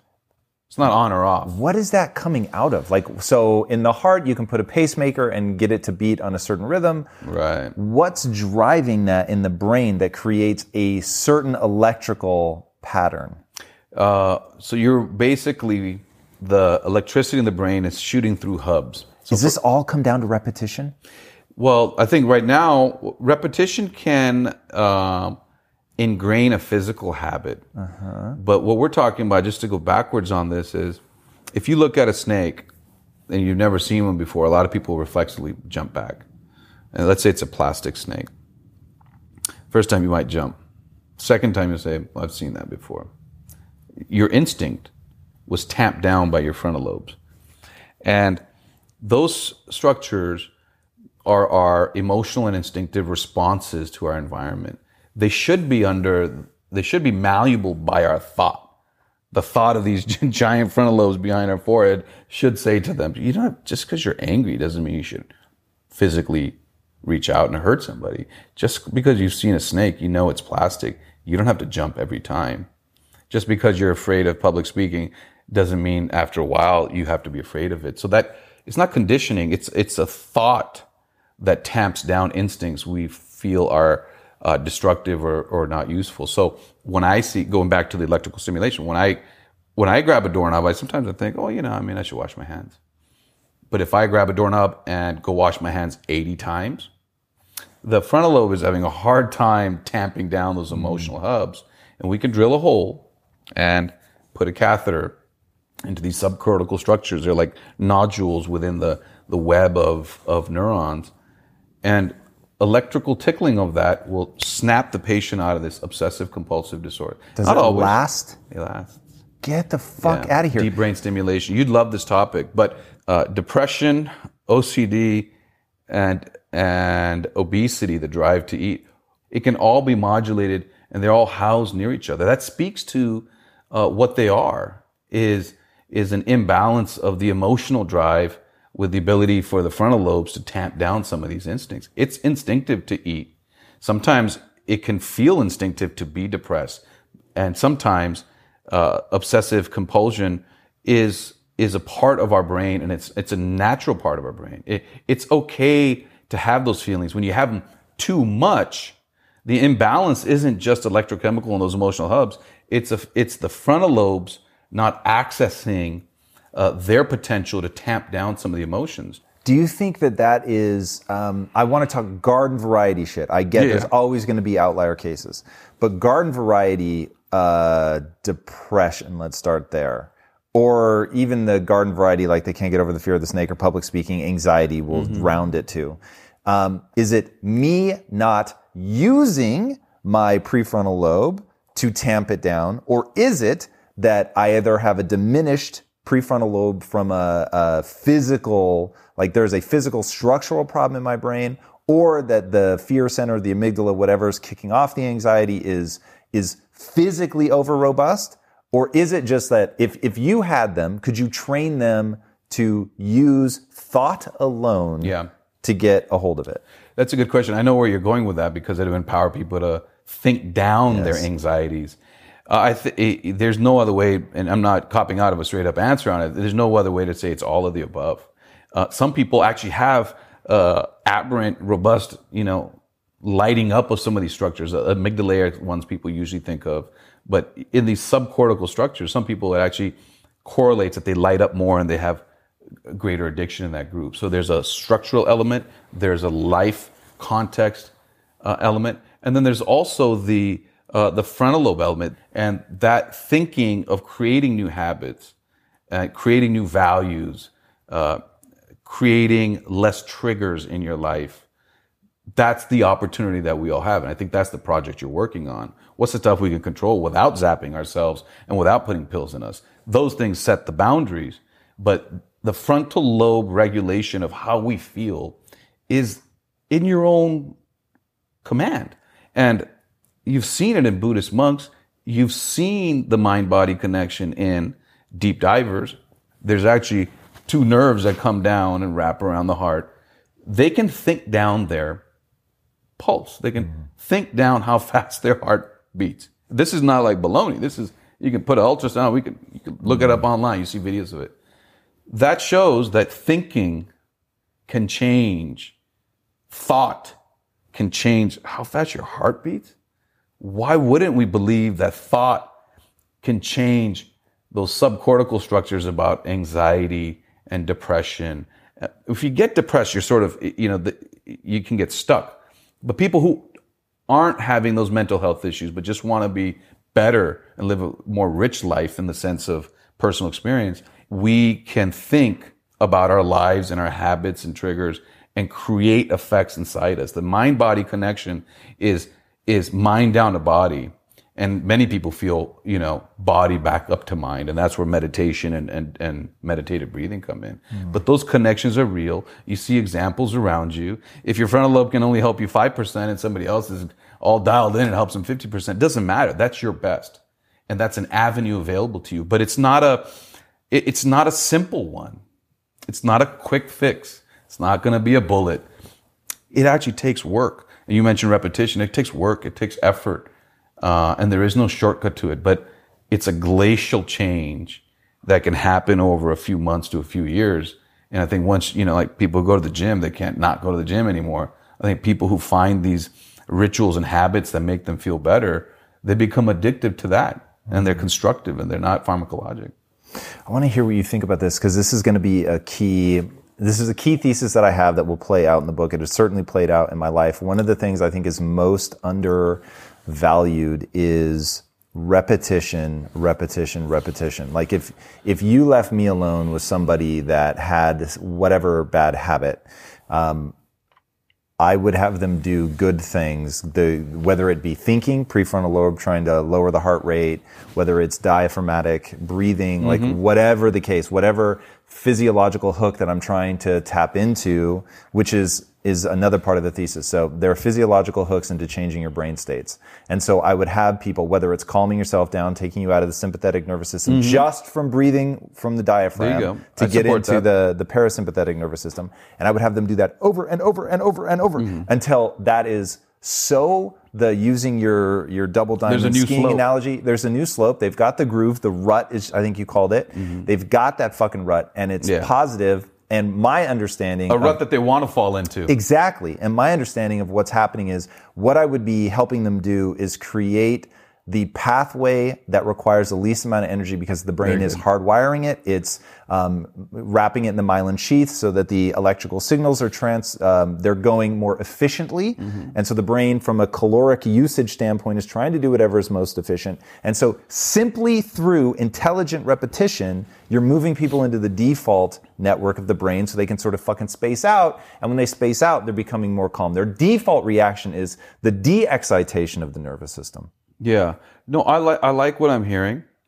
Uh, so the the question is repetition, and I agree. It's not thinking about the mountaintop. You can, by the way you breathe, you can change the electricity in your mind. We've seen that with the people we put grids on. Like we have actual measurements now. But that's the, you know, what's the structure where you get the most out of repetition? What is the perfect spot where uh, meditative breathing hits that sweet spot for people. And they'll increase it if it continues to benefit them.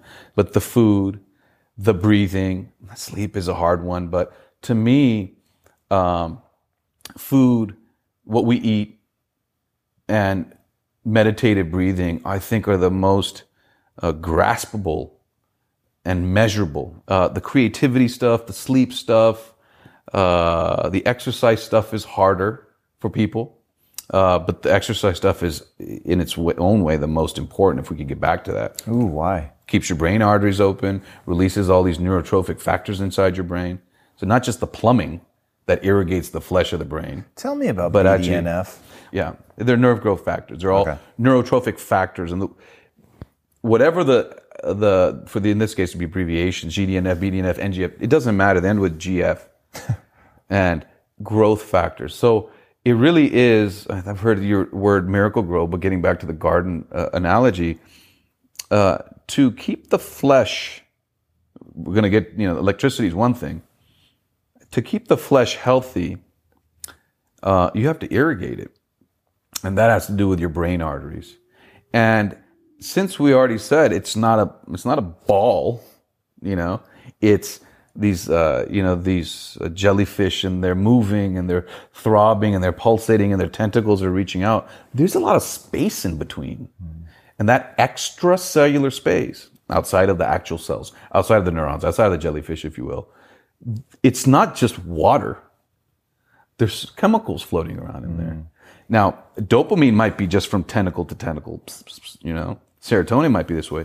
But what's it what's in all the stuff around all those billions and billions of neurons? They're growth factors and minerals and chemicals that the brain naturally has. But there's also a soup that these billions and billions of neurons are floating in. BDNF is a key component of that soup that helps regulate the health of each of those uh, jellyfish or neurons. And we can trigger more of that through Yeah. exercise. Yeah, you exercise and it releases it. It showers itself. It's not like the thighs, thigh muscle sends it up to the brain. The brain says, "Hey, I'm feeling good. This is good. I like this. I'm going to create a new rut. I'm going to remind you, you feel good when you run." The brain will shower itself with growth factors. Mm. There are growth factors. The brain says, "Hey, you know, the electrochemical balance is better with those." So I think that's where you get the runner's high. You know, it's not just adrenaline. It's not dopamine's a happy chemical. I'm jacked up. I'm on adrenaline. It's just such a complex ecosystem. And rather than feeling um, intimidated by that, to me, I just see opportunities on how people can, you know, improve their lives. David Eagleman, neuroscientist and New York Times bestselling author.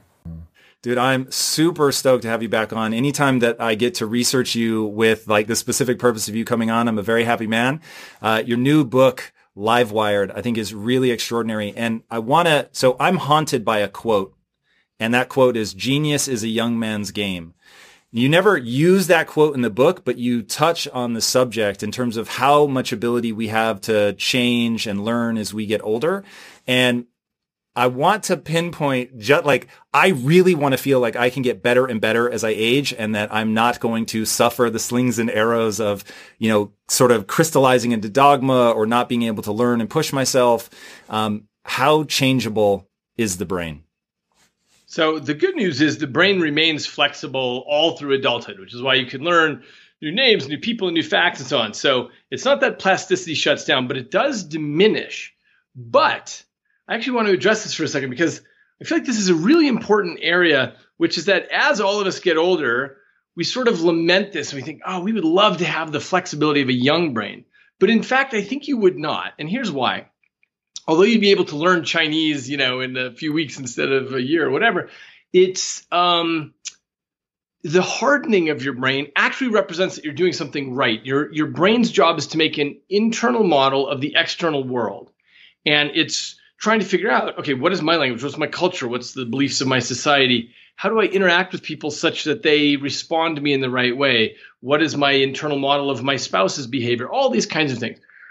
And if you somehow could take a magic pill that returned you to the flexibility of an infant's brain, you would forget all of that. You wouldn't be you. You wouldn't be Tom anymore. You'd be you'd be an infant again. You'd have to relearn life again. So Let me let me push you on that. If I could get the flexibility but not wipe the slate clean, would there be advantages to that or this cold war for resources that the brain is sort of engaged in does that become so problematic that it becomes hard to solidify the self Yeah, I mean, so let me just jump to the first thing. I think there's not a way of doing the flexibility without losing yourself. why Um, is that from is there a physiological like the brain structure becomes just too squishy like it's what's not happening that. It's it's that who you are is the sum total of all of the experiences you've ever had. You know, you you mean at the end of the book, I, I sort of suggest that you are a, a, vessel. Each of us is a vessel of space and time, where you were born in a particular town at a particular year. You go around, you vacuum up your experiences. I I was born in a different town at a different year. I go around, I vacuum up my little experiences, and um and, and that's what makes us us. And if you got rid of that and said, you know, I want to forget all that and start over, you there wouldn't be anything about you anymore. I mean, maybe you would learn Chinese and you'd be you'd have a different name, you'd be a different person, whatever. You'd have to learn everything over again. It's interesting. So one of the things that, um, so I think a lot about death. You covered this in an interview that I was listening to um, about. I, I forget who you were quoting, but man lives two lives. One sort of when he has no sense of his mortality, and then the second one once he becomes aware of that. And I really think in the last twelve months I've become aware of my mortality. And I don't know if it's just the the age. So anybody that's been watching me for a while will see that my rhetoric used to be really hardcore. I'm trying to live forever.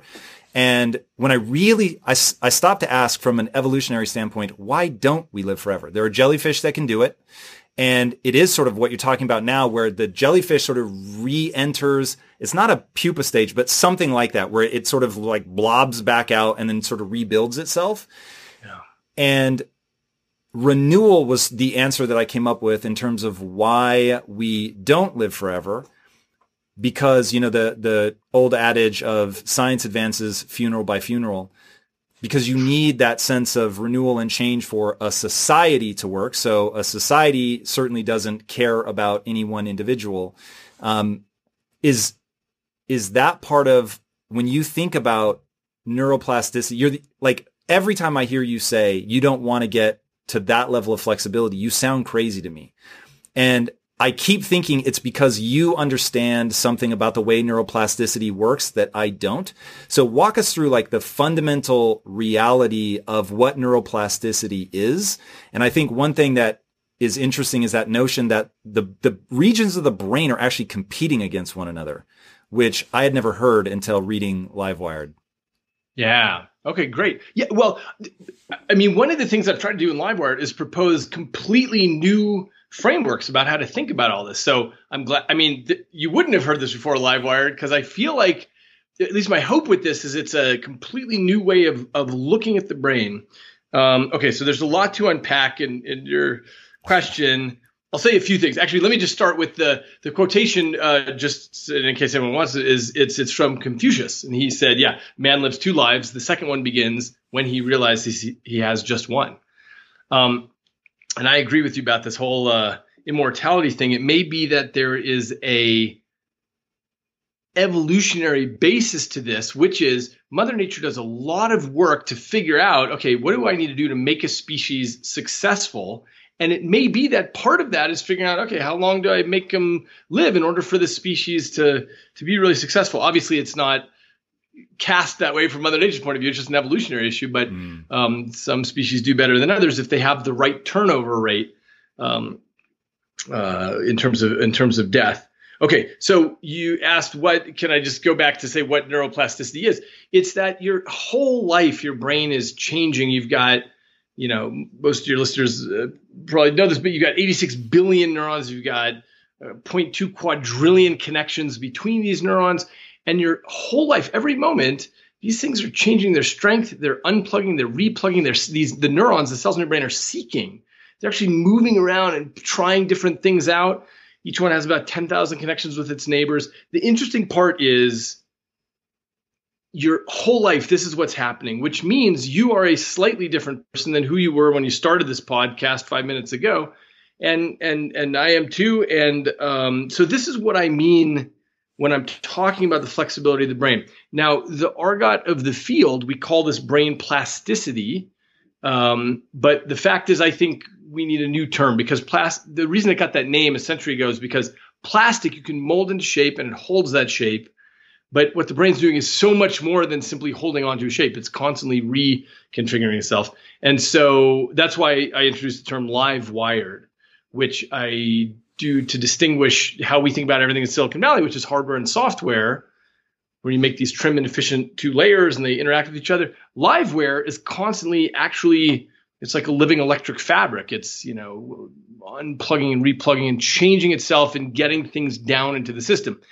Now back to your question about um, you know as you get older, the thing is you've been plugging things down into the system your whole life and uh, the longer it goes, the deeper that gets into the system. And that's why I'm skeptical about this idea of returning to the plasticity of a of a child, because the way learning works in the brain is everything builds on what you already know. So it's not like a computer where you give it some piece of information, it stores a little file. It's not like that. It's instead everything you learn is in the context of what you have already known.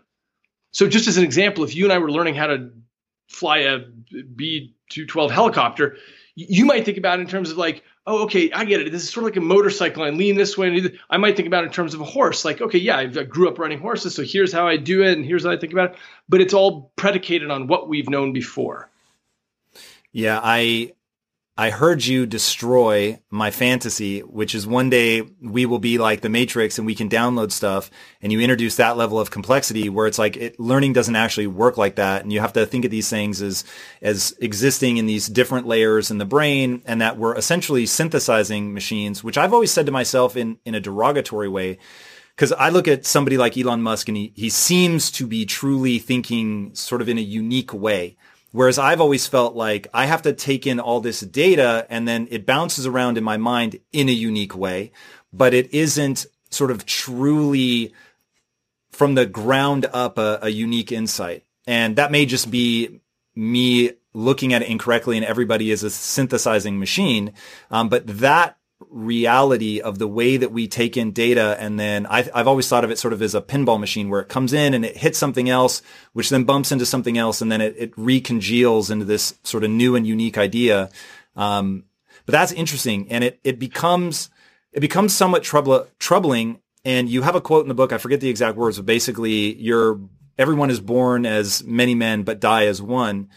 And that notion of you have all this infinite possibility. You could could have been born anywhere at any time, encounter anything, but ultimately you become one very specific person. And because I'm in sort of the mindset space, I encounter people that have childhood trauma a lot. And the way that childhood trauma shapes them, I find really distressing.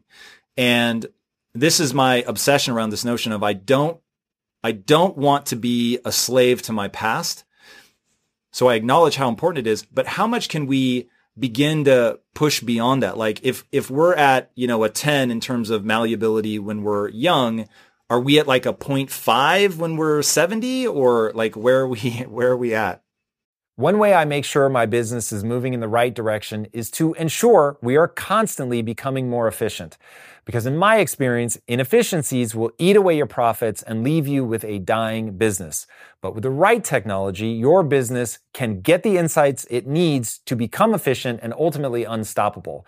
And that is why I recommend you check out NetSuite by Oracle. NetSuite is the number one cloud financial system, bringing accounting, financial management, inventory, HR, all of it into one platform and one source of truth. You improve efficiency by bringing all your major business processes into one platform, slashing manual tasks and errors that are massively inefficient. Guys, inflation is no joke. So check out NetSuite and see how you can cut costs and boost performance at the same time, like the 37,000 companies that have already made the switch. By popular demand, NetSuite has extended its one of a kind, flexible financing program for a few more weeks. Do not wait head right now to netsuite.com slash theory. Again, that's netsuite.com slash theory. Get the information you need. Head to netsuite.com slash theory. Well, I'll tell you something in this context. This is something I've been thinking about a ton, which is okay, let me let me explain why we don't change as much as we grow older. It's because you are getting a good model of the world with which you're successful. And so there's no particular motivation to change further. Now, I, I, happen to know that you and I both love the idea of continuing to change and trying as hard as we can to do that all the time. But it's not the general story. Most people find, let's say, just a career and they figure out how to do it and they learn all the vocabulary of their career and they figure out, great, this is this is what I'm doing. And um, unfortunately, with a lot of people, when they retire, their lives really shrink, and then they are not challenging their brain in any way. Here's why that matters it's because when you challenge your brain, you're building new bridges and roadways all the time. And as people get older, of course, their brain tissue actually starts to degenerate. So you need to build those new bridges to cover broken roadways, or else you're really in trouble. Um, and you may have heard the story about these nuns who, when they um, when they died, they gave their brain an autopsy for analysis. And it turned out that some fraction of these nuns who lived in the convents till the day they died, uh, they had Alzheimer's disease, but nobody knew it when they were alive because they didn't have the cognitive deficits. And so it turns out it's because living in a convent, you've got other people to deal with and chores and responsibilities and other things. And so they were able to build new bridges all the time. So anyway, this is one of the most um, important things that we can do with our brains. Now, uh, I'm trying to remember what was the what was the connection to the thing we said before. This is Um, about how far you can push yourself. So I'm gonna I'm gonna go Yeah. now into a, a a direction that means a lot to me. So when you think about your kids, so I know you have kids. Are you like, fuck, I'm going to introduce them to everything that might be meaningful. I'm going to have them playing piano because the way that the brain will drink in music and reorganize itself is going to matter. I'm going to have them doing sports because obviously that's going to lay certain foundations that they won't be able to lay later. Like how critical is that developmental period? Like if, if I'm going to be a good steward, I don't have kids. You don't have to worry about me. I'm not going to, you know, fuck anybody up, but like how I would really sweat that. Like I would really worry that I either haven't done enough to sort of lay important foundations or I've done too much. Like how do you think about making the most of that plastic period? Yeah, I'll tell you. Uh, so my father was a psychiatrist, and he had actually prepped me for this a little while ago. He said, he said, look, the the the view of modern psychiatry is that the most important thing a parent can do is open doors uh, for their children. That's that's it. Meaning, you give the kid piano lessons and soccer lessons and this and that and chess and blah blah blah, but you can't. Kids uh, kids already start having personalities very young, and they love this, but they hate that, and so on the best you can do is give the kids the opportunity. And the other thing that's so important is just teaching kids creativity. And by that, I, I simply mean teaching them how to consume lots of data and then remix and do their own versions of it because the the way that schools often go wrong is by teaching lots of stuff and then the semester ends and that's it like okay now you know all the different ways that these painters painted or all the different ways of electrical engineering that you can do this and that. But the important part is you should add a week to the end of that where you say to the kids, okay, now I want you to bend, break, and blend all these painting styles and come up with your own. Now I want you to come up with an engineering project that you care about, that you've thought of, that incorporates everything we've learned in this semester. So that's, I would say, the main thing I'm trying to do as a parent is make sure that whatever my kids learn, I turn it into something where they're leveraging it, they're using it, so that knowledge becomes not just a an endpoint, but a springboard. So do you think of it in terms of, because after reading the book, I walked away thinking this way. All of us are going to make, when we're young, accidentally or on purpose, we're going to make decisions about what infrastructure we build that's robust. And thinking of a musician is probably the easiest way to explain this. So if I understand it right, a kid that starts practicing music when they're really young, the density of the brain regions that deal with either how their fingers move or reading sheet music or, you know, whatever the different elements are, they, they are physically more robust in a way that they will not be with the same amount of hours if you pick it up at the age 40.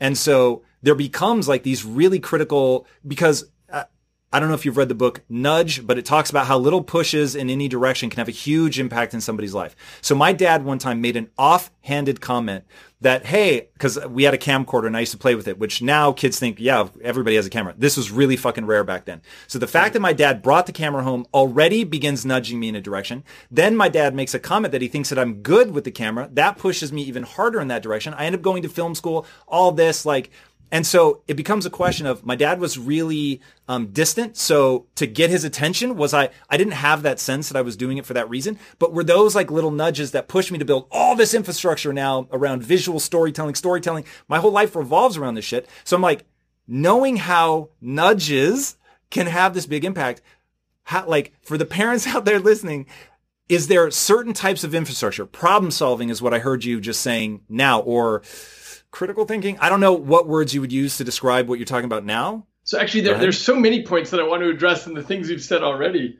Um, and actually, if you don't mind, just before I forget the cue of things, let me go back to a, to a few steps here in case it's useful and let's tie it all together. One is about about Elon Musk versus you.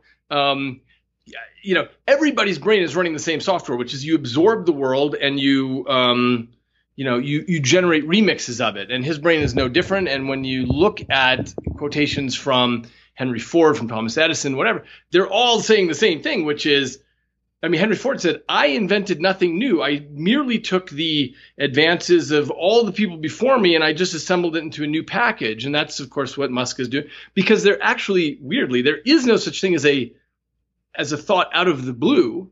Everything builds on what you have been exposed to um, the second thing is the quotation you mentioned was was Martin Heidegger. Yeah, every man is born as many men and dies as one.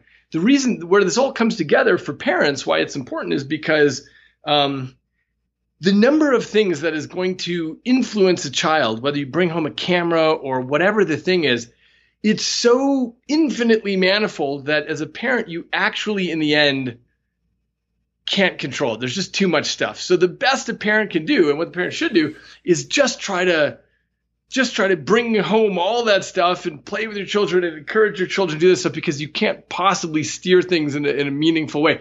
When your father brought home the camera, that was a, a meaningful, important moment but he might have brought home four other things that you have forgotten since because it just didn't resonate with who you were as a person.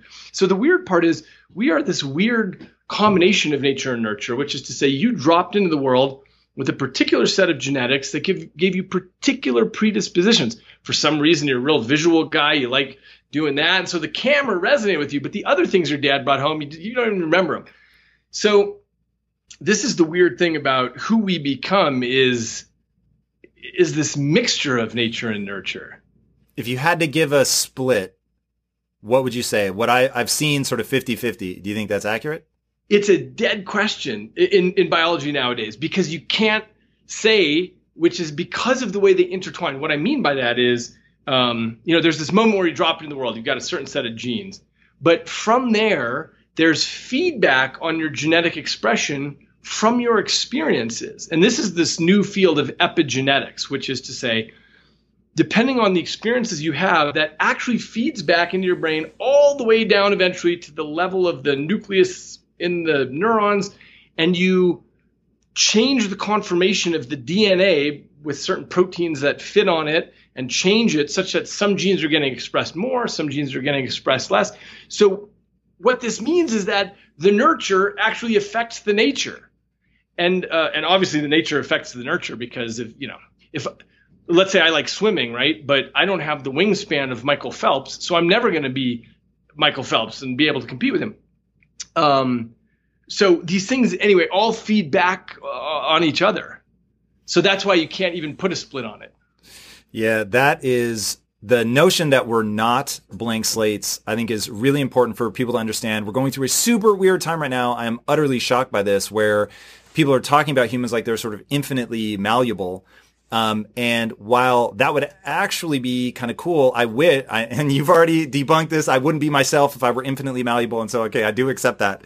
Um, but thinking of children at least as sort of infinitely malleable and that you know you could become anything um, is is really exciting but it's so divorced from reality that it breaks people's ability to predict how human beings are going to react and um, how to even you know structure a society in a way that's functional um, how do you think about that intertwining are there things that you know for for instance the sexes like are there things that are somewhat sort of categorizable if you know just even that amount of the person, or is it like nope, even even that you can't begin to segregate people? The the interesting part is that essentially anything you measure exists on a distribution. So let's take something like you know skill at chess or swimming or uh, math or whatever. Um, you know anything you think of, there's this big distribution in society.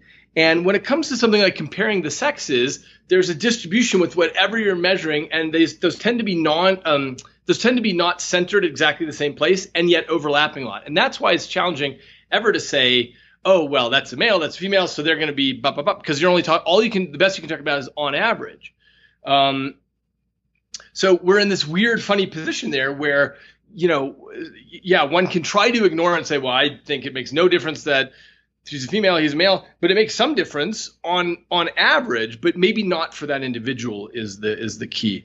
And as far as this thing, but you know what you just mentioned a moment ago is the thing I've been thinking about with all the where we are in 2020.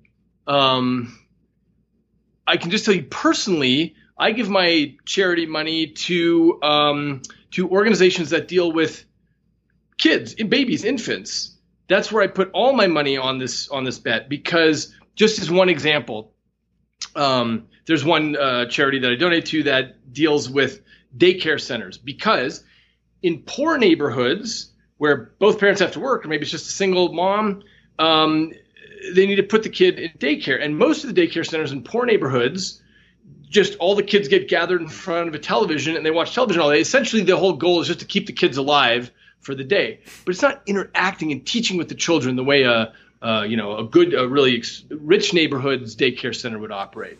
And this stuff matters so much because a young child's brain is is so thirsty for all the information of the world. And so that's why this matters a lot. And and because of this issue we've been talking about, how brain's flexibility diminishes through time, it's just where I put my my bets, my chips, is that um, you know sometimes what you have in poor neighborhoods is you have to make a, a bet on the upcoming generation. You say, I'm going to do everything I can to make this next generation get off the starting blocks at an equal point as a rich neighborhood, so that um, so that the kids are not disadvantaged from day one. There's a guy named Geoffrey Canada that I, I, have been stalking. I'm waiting for the restraining order. I am trying to get him on the show so desperately. And he said something, and it's one of those, I don't know if I remember it accurately and I can't re-find it, but my memory of it is that he said, so he is a really, really bright guy, grew up in Harlem, ends up getting a full ride to Harvard, goes to Harvard, says, I'm going to come back and um, change the education system, basically help all these kids in Harlem. And goes, tries, realizes the education system is so problematic that he can't fix it from the inside. He has to fix it from the outside, starts looking at what the real problem is and what the real solution is, and realizes the big difference between kids that grow up in um, a sort of normal suburban life and kids that grow up in poverty is the number of words they hear by the time they're five and the ratio that's positive to negative. And and the thought of being able to boil it down to something that simple, because again, going back to this notion of infrastructure, they have the language infrastructure in their brain and that that has these massive knock-on effects later in terms of their ability to communicate, get a good job, all this crazy shit. And so like you, he's focused on kids. And what I think I remember him saying was you have to give up on adults. And that may have just been the terror that it struck into my heart, but my memory of that statement, which obviously is all about brain plasticity, has been so influential in my life that this company, Impact Theory, started aimed at adults. And now about 5% of what we do, maybe 20%, 20% of what we do is aimed at adults. 80% is aimed at kids. Cause I'm like, if I actually want to have the kind of impact I want to have, I've got to hit them during that age of imprint where their brain remains incredibly malleable. And so, yeah, man, that like, talk to me, talk to me about, um, what happened in I think it was the Ukraine when there was so much death after the war that basically there was the orphans had yeah you know what? That was actually in romania. It was after the death of ceausescu. There were tens of thousands of kids who had been orphaned because their parents had been killed. So the romanians set up these orphanages these state-run orphanages where um, there were too many kids and too few staff. And so the staff said look don't pick up the kid, don't talk to the kid because the kid will get clingy if you do that. So what they did is they just ran their business keeping the kids alive but not giving them what a child needs. And these kids grew up with massive cognitive deficits. This is one of nature's tragic natural experiments where you get to look at it and say, "Ah, okay, now we realize that what children they're here's the whole thing and this is as you know the theme of Livewired is that human brains drop into the world half baked this is the great trick that Mother Nature discovered with our species. You drop them in not ready, but there's a certain expectation, a certain gamble nature is taking, which is that you'll get the right sorts of inputs. And it's a gamble because if you don't get those inputs, then the brain does not um, come out uh, optimally at all. Talk to me about the inputs that will break you if you don't get. Well, one of them is, um, you, you know, actually, that's an interesting question because we don't know how to phrase it except as a general thing about love and language and you know uh, attention and physical will language touch. break you though? Because like if somebody's deaf they can still develop and, and have normal relations when they're older i think. They exactly right but they are speaking language. They have language. They have sign language that they're speaking with people. And so if they um, didn't have that would they be um, developmentally retarded? They prob- that's an interesting question. Let me think if i can think of an example I, I, don't I don't know. I'll have to I'll have to look that up. The, the reason is because all of the examples of deafness I know, and I know at this point hundreds or thousands of deaf people, they they've all grown up in a society that's modern enough that from whatever the age of six months or a year or whatever, their parents said, "Wow, we need to get help here and learn sign language, or put you into a, a school, or get a tutor who can teach you sign language." So I actually don't know of people who have grown up where they're completely ignored in that way and not getting any language. of course, there you know there's a certain language of people paying attention to you and touching you and saying like, "Would you like the milk?" Where even if you can't hear, you might still be getting a sense of languageness. But there are these again these tragic natural natural experiments where a child is so abused, so neglected that uh, let's say a perfectly hearing child doesn't get any language because the parent locks them in a room and just gives them food or something, but gives them none of the language or attention. And kids like that grow up with really horrid deficits. Like they never learn language, they never learn the structure of language grammatically. For example, I tell the story of one girl in the book who was found at the age of seven having been abused like this.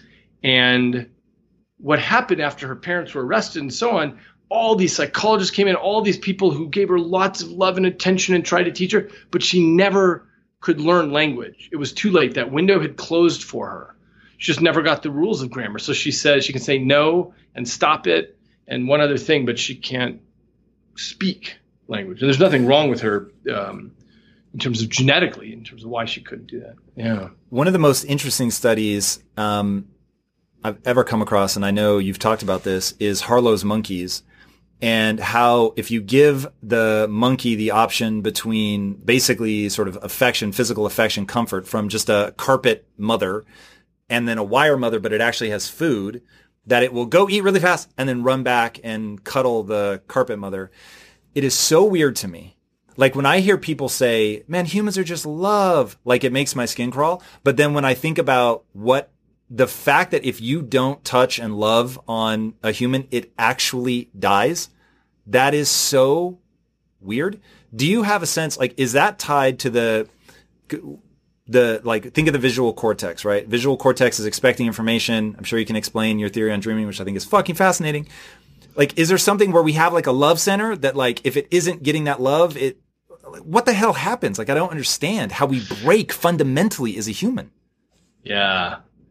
You know, I would say it's this issue. Uh, so we, we don't know. And happily, the reason we don't know is because there simply are not enough examples of this. So Harlow's monkeys, you know, he did this, uh, I guess it's about 50 years ago, um, where he would do things like, you know, give the monkey that choice. He also did these experiments where he would isolate a monkey and have the monkey raised in isolation with a, a one-way mirror that he could look through.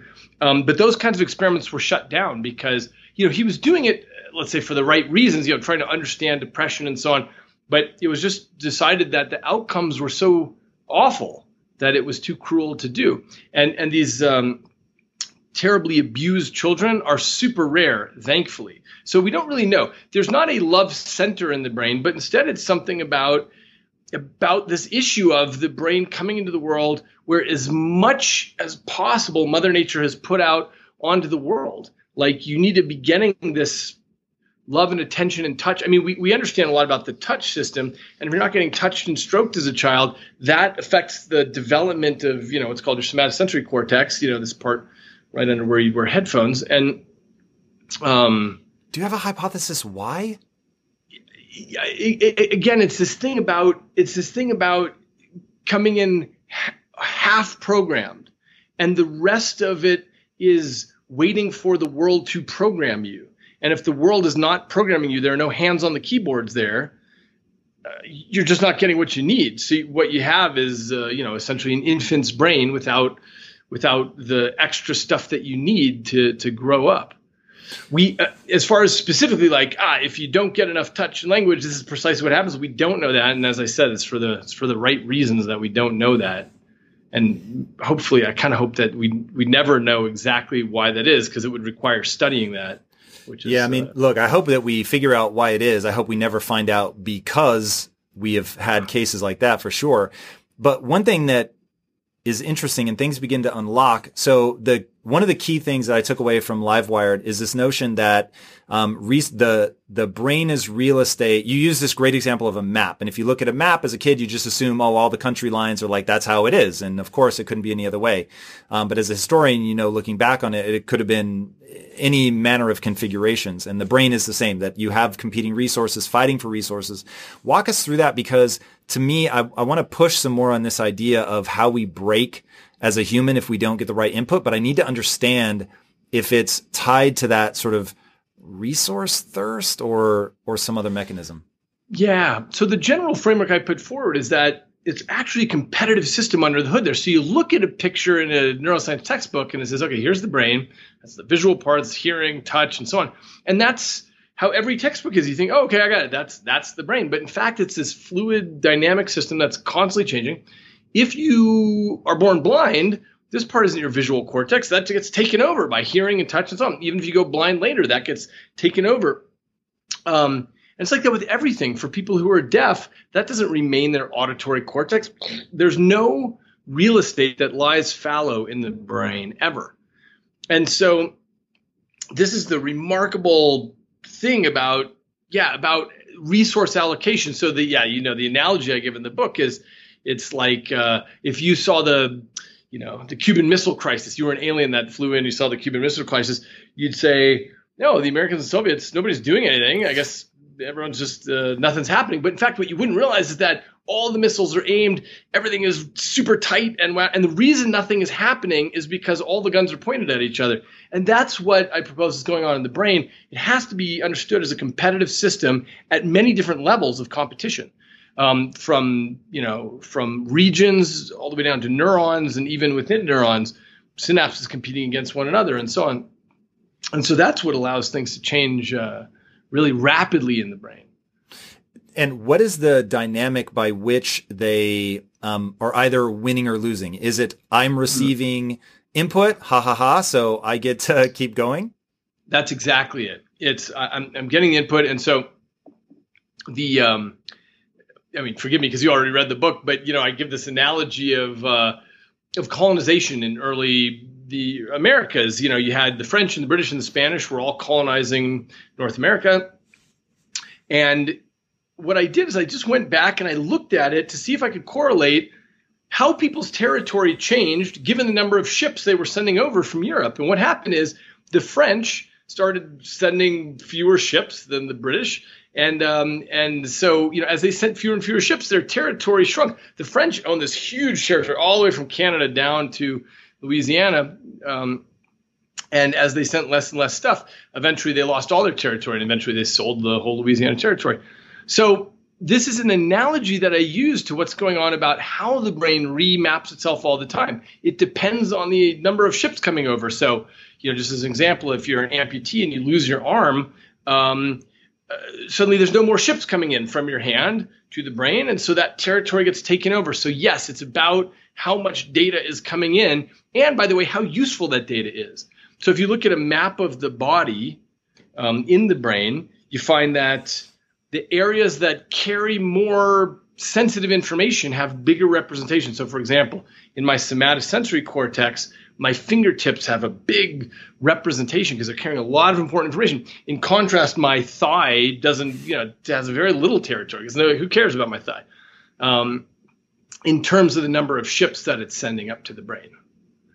So if they're locked in this battle for that, going back to the idea of if you're not touching an infant, loving an infant, um, stroking them, is is it that regions that would otherwise go to that are being taken over by something and that causes that sort of a, like basically that there is it's probably more distributed than this but the idea being there is a distribution of items in your brain that their allocation is for social interaction. So that i get social cues in and i i sort of play with them as you talk about babbling. So I sort of babble, I give a response, and maybe I, I, I hit my parent. You see kids do that all the fucking time. I grab your hair and you tell me no. Oh shit. Okay. I get a bit of input there. I smack your face and you tell me not to do that. Whoa. And so I begin to realize, okay, cool. Like there's this give and take relationship that I have with this person. It's not carte blanche. I can't do whatever I want.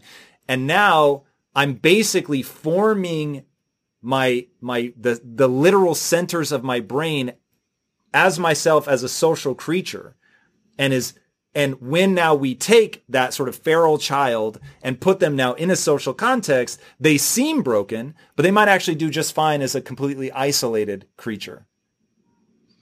That's right. Although it would be hard to define what we mean by doing just fine as an isolated creature, but but but I totally I totally agree with your, your point of view on this, which is it, it, this is the part I talk about in the book about babbling. So we all know with children they babble, and the reason they're babbling is because they're saying something with their mouth, and they're hearing what comes out of their mouth and they're comparing that to what's coming out of their mother's mouth and their father's mouth and they're figuring out what and as they get older it's a different kind of babbling exactly as it's like a social babbling they're like what if i say f you to this oh whoa that didn't work at all. And so um, this is how you try things out in the world. And this is how our brains learn how to drive our bodies by the way is by motor babbling. You know we try things out. Oh i turned the bike this way. Whoops that didn't work and so on. So um, yeah i think that's exactly right. They're not getting a chance to do motor babbling. And one of the things about plasticity that really matters is that you have these windows, and they're pretty short windows before those doors close. Different areas of the brain have different windows to them, but um, yeah. So if you don't have a chance to try language and figure out what's going on, or whatever, at some point it becomes too late to do. What are some of the doors that close early? Yeah, well, so language is one of them. Even subtle things like uh, like accents. I mean, I just I've always thought this was a cool, interesting thing that you know I can tell usually when I'm talking to somebody if they were born in a foreign country when they moved to America. Because if you move here before the age of 13, you don't have any accent. But if you move here after the age of 13, you always retain a bit of an accent, and the later you move, the more of an accent you retain. So, so I compare in the book, uh, you know, Mila Kunis to Arnold Schwarzenegger, both of whom were born outside of the United States, didn't speak any English. Mila Kunis moved here when she was six, so most people don't know that she was born in the Ukraine and learned English later. But Schwarzenegger moved here when he was uh, 19, and he can't shake that accent. It's a thick accent. And it's because they both learned the, the structure of language and grammar and how to get what they want, but even more subtle things change different times. So this is all to say that it's actually a whole suite of doors that close for different aspects at different times. Um, yeah, but you know, people look at things like, you know, um, right, learning language in general. Um, you know, skill at piano or violin or something. I use the example of Vladimir Ashkenazy and Yitzhak Perlman as great pianists and violinists and so on. Um, I made the assertion in the book that um, they would never be able to be what they are if they picked up their instruments as a teenager. And I just saw that someone made a comment online where they said, "Oh, Dr. Eagleman's wrong. He's what a jerk because people can pick up mu- musical instruments as teenagers and become just as good as them." But they can't. It's just not. It's just not accurate. You cannot become a Perlman and Ashkenazy unless you start really, really young, and it's because you have to burn that stuff all the way down into the deep parts of your brain.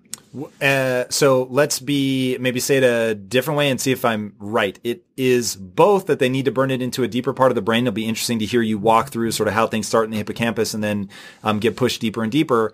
And that the the notion of sort of depth is real. And um, but then the the other side of this is not just the putting it deeper and deeper. It's that the very ability to put deeper and deeper is no longer and that that's sort of the fundamental thing that your book um, I hate about the truth of your book, which is that they there are these doors and that they do close. And so even if like let's say um, that Perlman were to play for you know 30 years, but he plays from the time that he's 2 till he's 32. And now I pick up the violin at 20 and I play until I'm 60. Now I've clocked more years, but because I'm sort of outside of that window, it doesn't matter, right? So even that, that sort of deeper and deeper, it's not just hours clocked.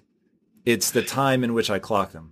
Exactly. It's when you started. There's one other thing, as you know, I point out in the book, which is it's about relevance also. So for Yitzhak Perlman, I, I, don't know about his childhood, but you know, presumably he got proper social feedback where people said, "Wow, you're really good at that." Hey, you know, this is something that you've got a special talent. That kind of stuff really matters a lot because if you had, let's say, picked it up at the age of two, just like Yitzhak did, but for some reason you had mean parents who said, "Oh, Tom, that's really hurting my ears. I don't want you."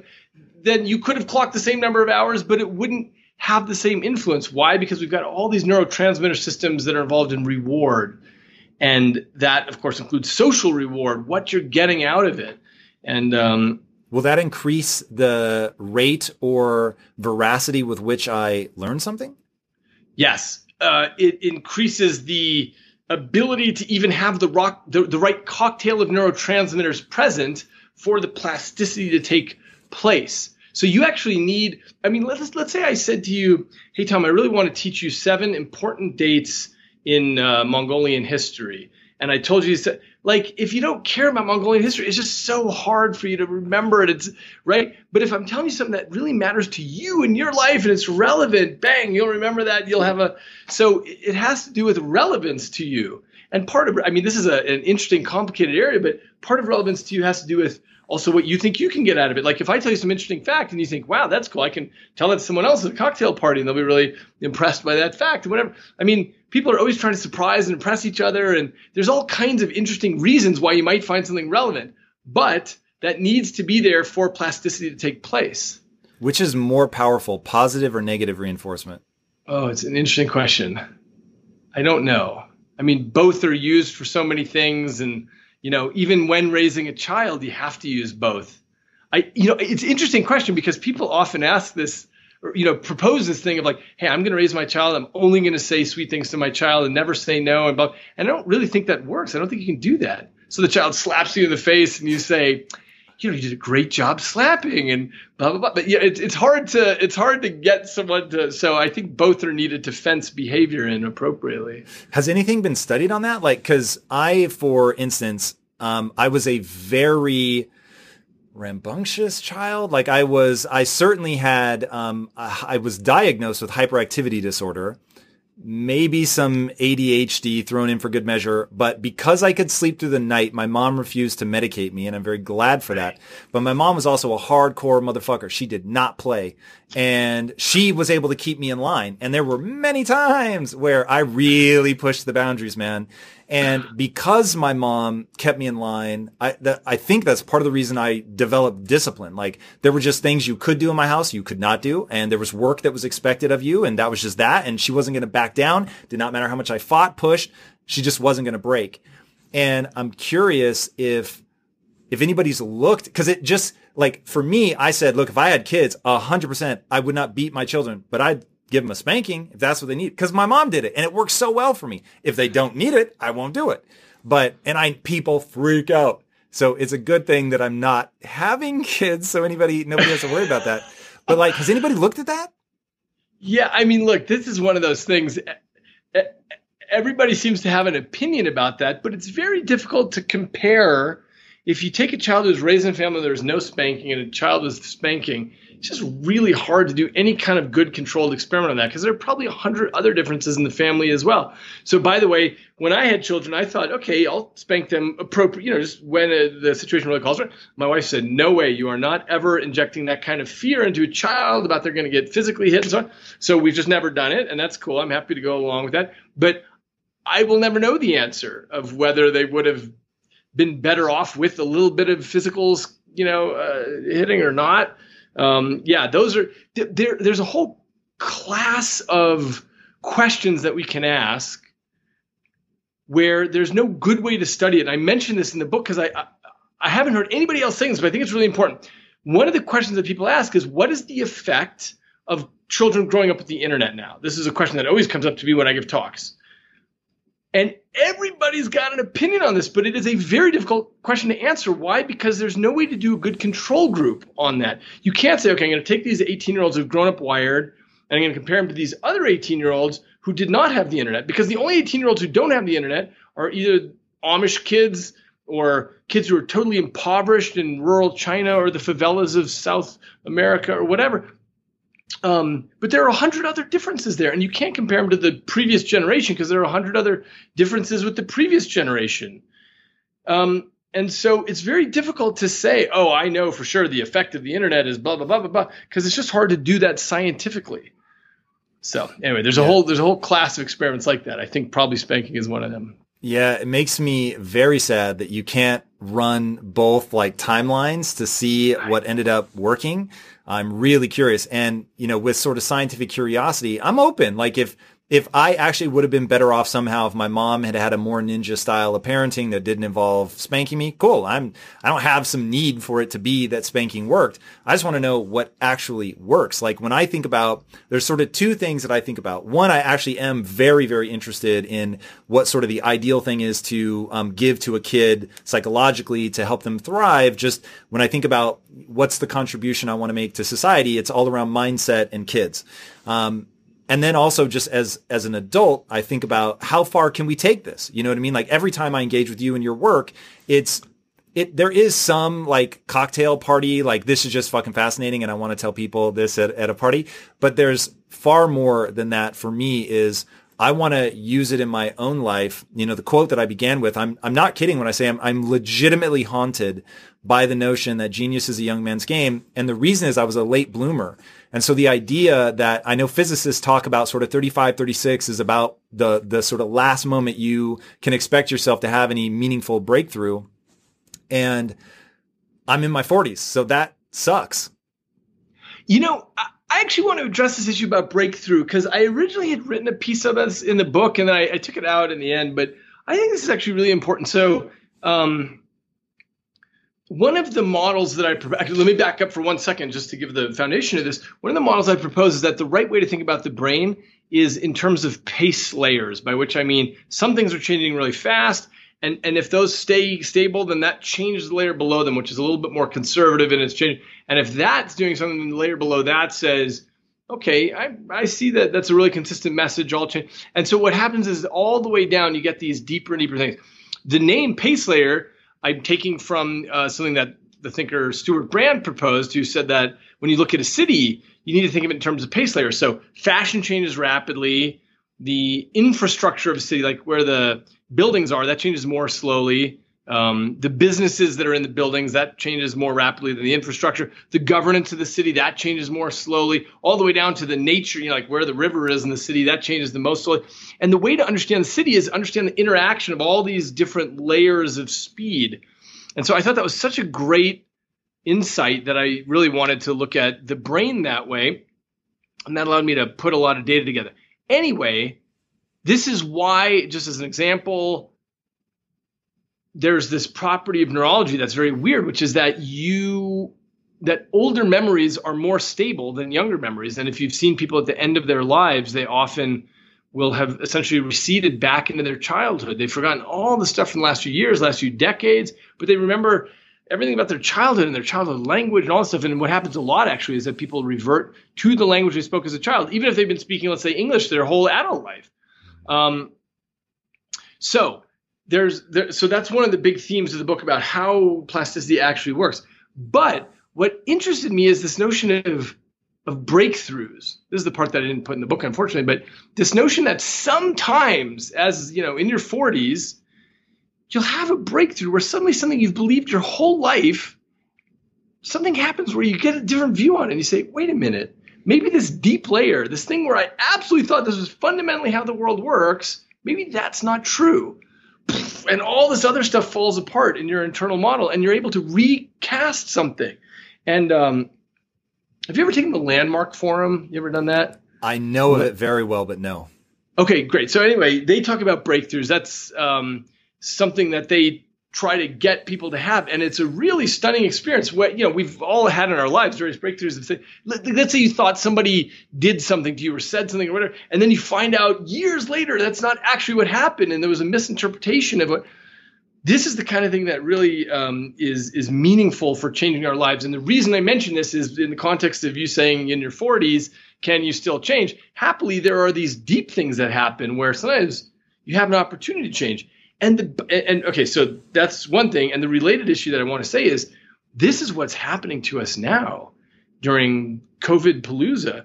We are all knocked off of our hamster wheels. We are suddenly our internal models. Remember, I talked about how our you know our whole lives we sort of make this model of exactly what's going on. All of a sudden, we're all kicked off this this path of least resistance, and we're having to refigure out everything afresh and there's a lot of stress and depression and anxiety. It's a terrible time for essentially everybody. But the one tiny silver lining that is worth emphasizing is that it forces our brains to rethink our models, everything about, you know, where, I don't know, where you're going to get these supplies, how are you're going to get food in your fridge, where you get the toilet paper, all this stuff, to more creative things about, okay, well, geez, how do I, how do I thrive from here, given that my shop has closed or my, you know, employment has ended or what you're like, what do I do now? And it's it's forcing a creativity, it's forcing the brain to rethink things in a way that is actually despite all the lousy stuff, really good for the brain to, to build new bridges. Moriel Zelikowsky, neuroscientist at University of Utah School of Medicine. Memory and forgetting is something that is extraordinarily interesting. So my wife will often joke with me that she wishes that she has my memory because I'm ultra forgetful in terms of emotional amplitude. So if something like really upset me, I'll still forget about it a, hmm. a day later or a week later. So I don't have baggage from my past. I don't hold on to past traumas, but it actually really frustrates me because I also don't remember a lot of things that I want to remember. Oh, that's so So I've. I've always looked at it as a curse. And she's always, not always, but certainly as we got deeper into our marriage, she's really like, oh man, like how, how does that not wind you up? How are you not still pissed about that? And I'm like, that seems so weird to me. But I know that memories get basically tagged for either, hey, this is important, remember this, or, you know, this is irrelevant, forget it. Right. Um, So how, how does that I I dynamic of that like stress? I find that super interesting only because I feel like with most people, when they have an emotionally charged event, it's kind of seared into their memory in the first place. And then the more times you retrieve it, the more and more you're kind of solidifying that memory in your brain. So usually people remember these kinds of poignant, emotionally charged memories for a long period of time. Whether they do so like perfectly accurately is another issue, but um, it's usually kind of the more trivial things that people don't remember. So I find that really interesting about you. And what's your primary area of focus right now? Um, Yeah. Are you working with rats a lot? Like, what's your mice? Yeah. mice? So I think I would say for like experimental neuroscience, neurobiology, I don't know, maybe like 80% of the work is done in mice um, for a number of reasons. They're just like, you know, great model organism. Um, and they ha- they're genetically tractable, meaning you can actually, you know, breed them and look at certain genes and look at certain cell types and th- do kind of all the fancy stuff that we do nowadays in neuroscience. And the applicability to the human condition and brain is very, very high. So. and the tests that you're running now are they are they around fear or what are you working on right now that you're super excited about? Yeah, yeah. So right now our lab is working on we have a few projects in the lab, um, and kind of most of them are circulating around this um, idea of social isolation and what happens to the brain and behavior when an animal is isolated for an extended period of time.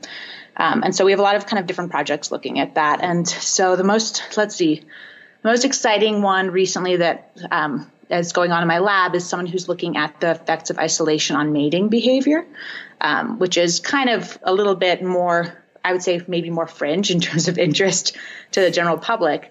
Um, but I think it's super interesting because he's also um, able to record mouse song. So it turns out mice will sing as a form of courtship to kind of get the female, you know, a male mouse will sing to kind of get the female interested in it. And so if the animals are isolated, it turns out that both the mating behavior is disrupted and also this song is disrupted. And so we're doing some pretty interesting experiments. Are, are they singing when they're alone, like trying to Sing. attract, or when you put them back together, now they can't so they'll sing properly? Male mice will sing to a female mouse um, as it's trying to court her, and it's it's not a, not anything that any of us could hear with our naked ear.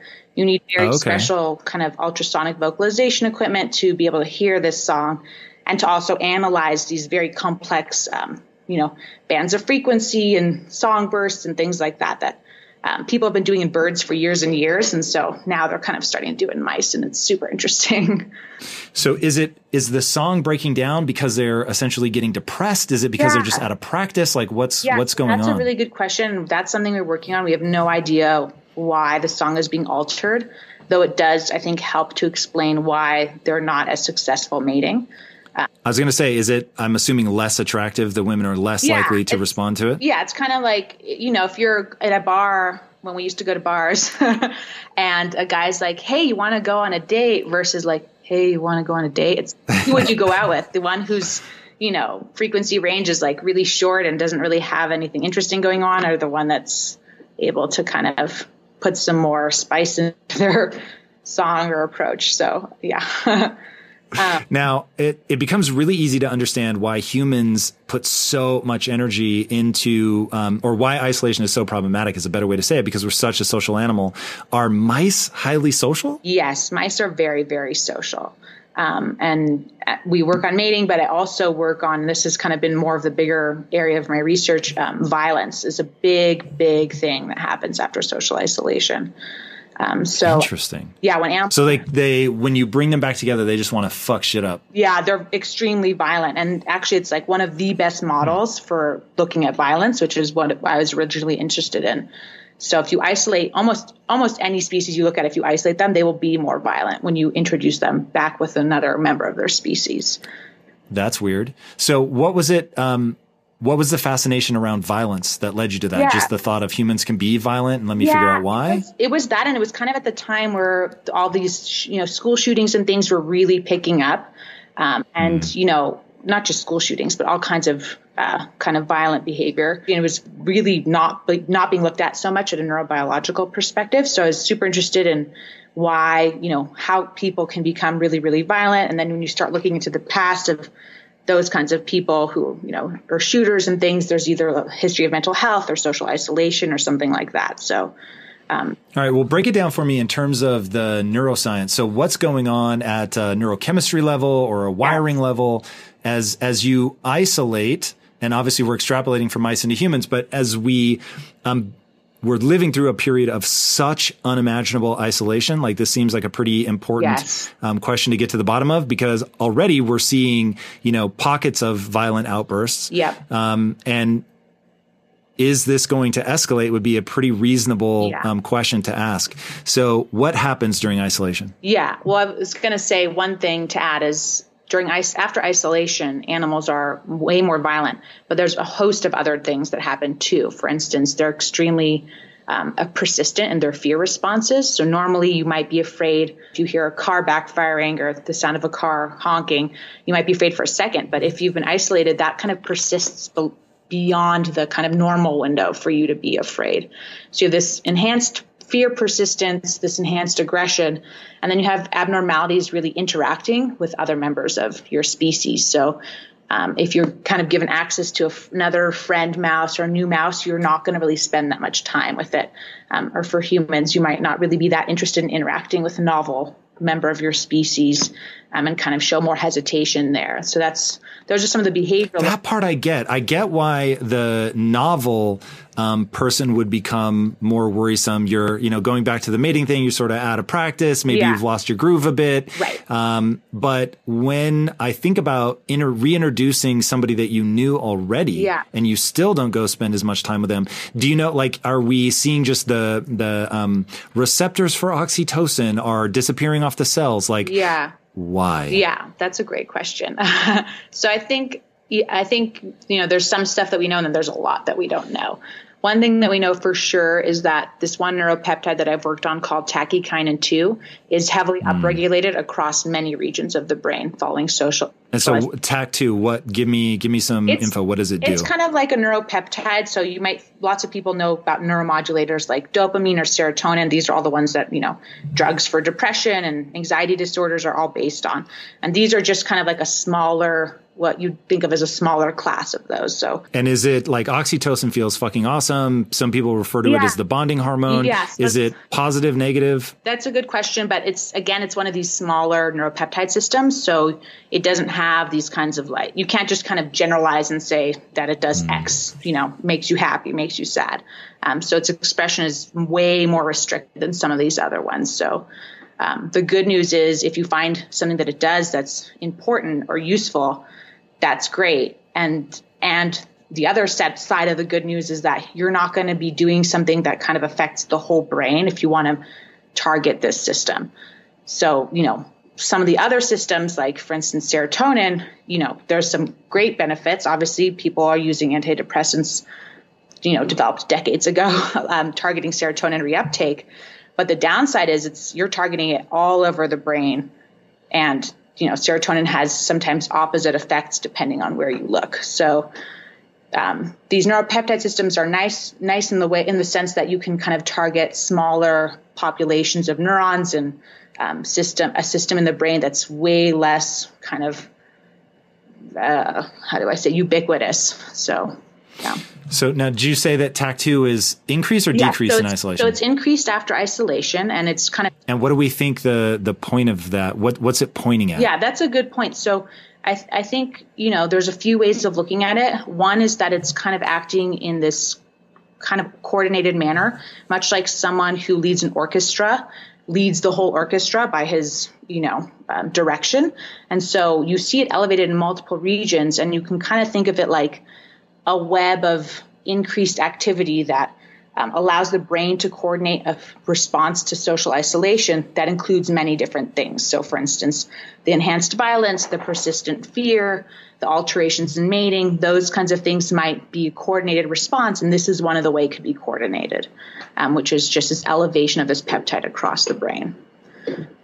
Okay, well, that's um, maybe troubling. So we have a conductor who's stepping in, but what he's conducting is antisocial behavior, uh, aggression, sort of um, being antisocial. So it's interesting. So, okay, you said there were a few things that we knew. So, one, we know TAC2 is elevated, the conductor's in there, he's telling us to do things, but we also know that the behaviors that we're seeing on the outside. Right. So if, if TAC2 is conducting, it's conducting some gnarly stuff. Right. Um, so That's- we have Yeah. So I think that's what that's a really good point, and I think it kind of ties back into the idea that this kind of social isolation, where and I'm talking mostly about when you are fully isolated, like no other single person, no partner, nothing. You're by yourself. You know, have been in your apartment and haven't seen anyone in two weeks at all. Um, and I think that is not a normal situation, um, not for humans, not for mice, not for many species. So most of the time you're interacting with other members of your species. And so you wouldn't have this kind of explosive response in your brain or in your behavior. So I think, um, you know, these systems that are usually probably quite adaptive for regulating fear, which is great and you know certain to a certain degree because it lets you survive and avoid dangerous things, um, and also probably being able to be aggressive and protect your territory for an animal, uh, protect your mate. That's you know something that's adaptive, and so it's really when these things are kind of go awry or out of control that it's not adaptive anymore. So it's not that the system was kind of maybe designed to do this in some kind of functionally you know beneficial way but more it's more that the system that's usually adaptive at low levels has kind of been hijacked in these situations that are you know what i would consider abnormal for a social species And when do you see this stuff start to regulate? Like, is it, hey, they're violent and um, antisocial for a day and then they Yeah. begin to normalize, they get their song back? Or No, it's kind of it's a long term thing. In fact, with when you're only isolated for a day or so, you have a lot of actually opposite effects. So if you've kind of been in your apartment stuck in there for a day or two working on a project by yourself, you seek out social interaction after, and you have a lot of kind of positive type of um, interactions with other members of your species. It's really only when this persists for a long period of time that you kind of slip into this state that's not adaptive or beneficial at all in terms of and in the lab, how are we defining long time? yeah, so in the lab with mice, it takes about two weeks, um, which, you know, I'm just trying to think, you know, they're usually like live to a year and a half or two years. So you might, that might be like times 50 for humans. So I don't know, but it's hard, you know, it's hard to like make that exact analogy. That's, I don't like making those analogies. do you, do you have any sense of like um, what we should expect from the unintentional social social isolation experiment that we're running now? So we're recording this. We're what month five Yeah. of uh, COVID lockdown. So is there you know do you have a, a guess on where our breaking point is or Yeah, that's a really good question. I, I have no idea. I think there's another big thing that, you know, is a factor, especially with humans. Two things that are a factor with, with humans. One is that um, the notion of kind of social media and Skype and Zoom and all these ways that we are staying connected.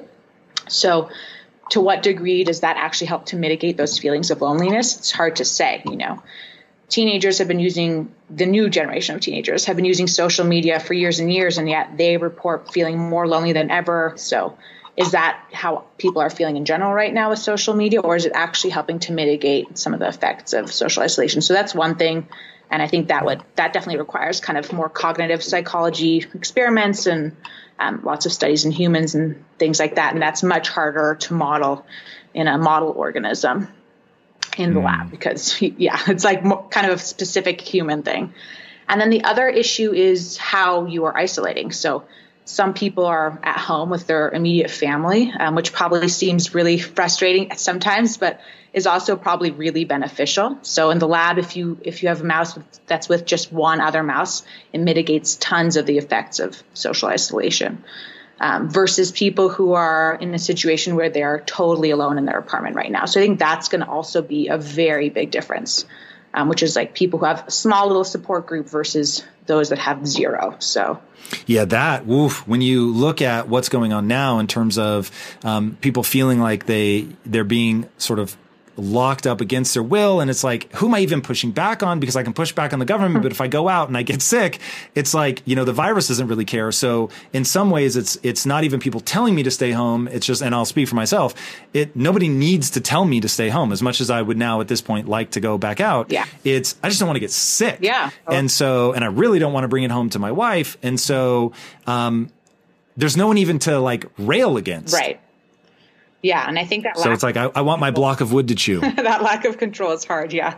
Um, walk me through the um, anatomy, maybe maybe the wrong word, but walk me through the anatomy, both literally and figuratively, of fear.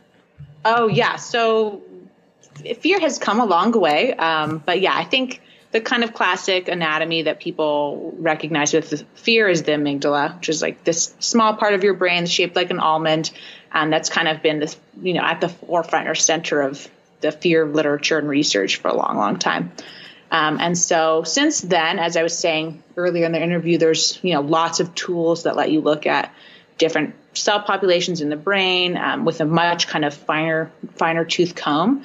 And so because of that, people have started to find different subregions of the amygdala. So, you know, a lateral part, a medial part, um, a basal part, things like that, that kind of do different components or in, are involved in different components of a fear response.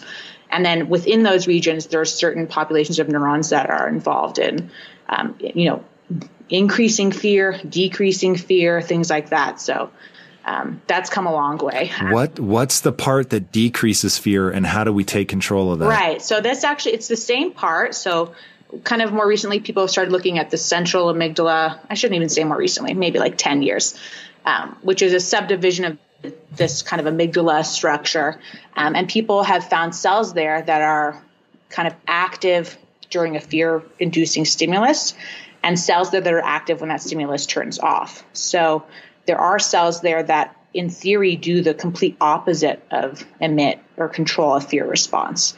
Um, and so that kind of gets at why it's super interesting and useful that we have these new tools because in the past you could just mess up one brain region and say, oh, these you know animals aren't afraid. Or for instance, I think in humans there's a very rare condition where the amygdala gets calcified and those patients are not afraid at all. Um, That's so, so, crazy. So crazy. And it's actually very dangerous for them. so now walk me through how, so, um, if you had asked me when I was 18, about fear, I probably would have said, yeah, yeah, if I could get rid of it totally, I would. Right. Um, and then I read a study about emotions and how we actually can't make decisions without emotions. And cause you can walk through the logic of it all day, but there's nothing to parse whether like a tuna sandwich is better than a pizza. Right. And when there's no emotion, be like, yo, pizza's rad. Uh, you, you literally can't do it. Yeah. And so they'll just stand there all day. They can give you the benefits and ultimately you just have to tell them to eat one. Um, what what is going on? Like what do we use fear for? Why is it bad to not have fear? Like i get it if they're like oh they don't recognize that getting hit by a car would suck or whatever but are there more nuanced ways that fear um, is actually advantageous and adaptive? Yeah i mean i think pretty much in every everywhere you look, you could see that fear would be adaptive. So, yeah, you know, there's the obvious cases where you want to be afraid of fires or very dangerous kind of environmental stimuli.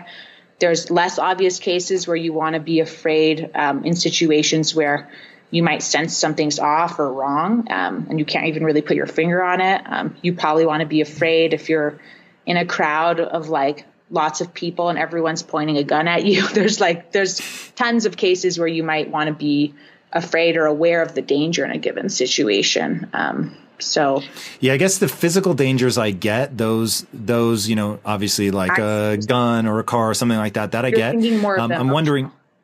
Yeah, like is there is there something like um, fear of being hurt makes you make wiser decisions? Like being able Yeah. to forecast into the future and saying I'm afraid of not being able to feed my family because like I'm thinking about part of the reason that I would have said when I was younger um, that I would for sure eliminate fear if I could was fear from at a physiological level for me. Fear turns into anxiety, which turns Right. into the blood leaving my prefrontal cortex, Yeah. and I like I I when I so I went through debilitating anxiety, and I remember at one point saying to my wife, when I don't have any anxiety, I feel like a superhero. I feel like I can think through things, I can be witty, I can solve problems, and when I have anxiety, I feel absolutely moronic. Like I I I actually can't think. Yeah. And so I, I just like I get this like flustered feeling. It's so weird.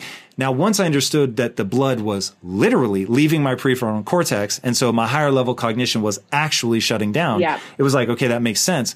So there, it's like, well, the anxiety, I mean, anxiety might be public speaking or, you know, it's, it's not something life threatening, at least not in a modern context. Right. And so because it seems to so easily get out of control, it's like, I want to sort of better understand if it's, you know, and, I, maybe I just answered my own question, but, um, you know, if, thinking through things like being able to predict the future break down if you don't have fear Yeah, that's a that's a really good point. I would probably argue even for those situations, a little bit of fear is good. Um, and you gave the example of public speaking. So you know you're like in the back of the stage, you're about to go give a talk to a huge audience or something like that. I think like a few minutes before, kind of getting your heart rate up, feeling a little bit you know, I wouldn't say really afraid, but kind of like a little anxious about you're about to go talk in front of a bunch of people, pumping up that adrenaline and then going out there, I think can actually be really beneficial. Um, but I think, you know, with a lot of these kinds of more, we, what you're talking about is like psychogenic fear and anxiety. oh yeah talk to people what, what's the difference between fear and psychogenic fear Oh, I just mean, so we were talking about f- fear kind of produced by physical um, uh, stimuli in the environment, like someone pointing a gun at you or something like that, versus fear produced by something kind of more in your mind or, you know, what you think of. because some of the studies on psychogenic stress Right. are incredibly interesting Totally. and it's like if you translate psychogenic and let me know if you agree with this if you translate psychogenic to um, self-induced then it's like okay this gets interesting and to me it's psychogenic is um, the shakespeare quote nothing is either good or bad but thinking makes it so and so you know when you start getting into physiological stress you're working too hard you're running you got punched like okay those are those are legitimate stressors that can be measured sort of as having or, or they have a um, physical cause Right. oftentimes externally when you think about psychogenic stress, now you've got somebody who's um, they didn't get enough likes on their photo, and now they're spinning out of control, or they're isolated, and now they're telling themselves a story about unworthiness.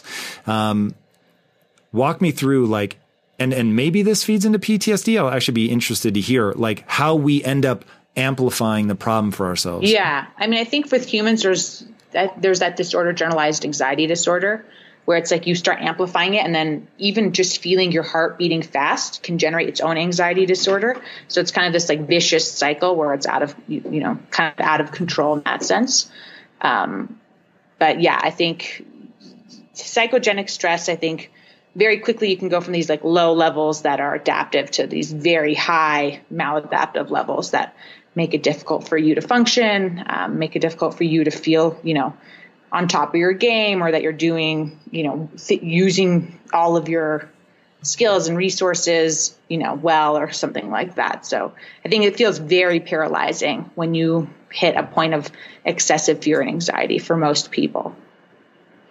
And do you, have you looked into like how people begin to unwind this? Like, how do you, if somebody has PTSD, which I know you've looked into a Yeah. lot, how do we, how do we begin to back out of that? Yeah, so I think like s- the still kind of the most typical therapy for PTSD is some form of exposure therapy. It's the same for other phobias. So if you're afraid of flying, you can go to a clinic and you know get in a fake airplane and kind of do that repeatedly over and over and in a form of exposure therapy or cognitive behavioral exposure therapy um, where you kind of re- relive the traumatic event or um, experience the cues that predict trauma without the trauma itself so that's fairly typical How does that help?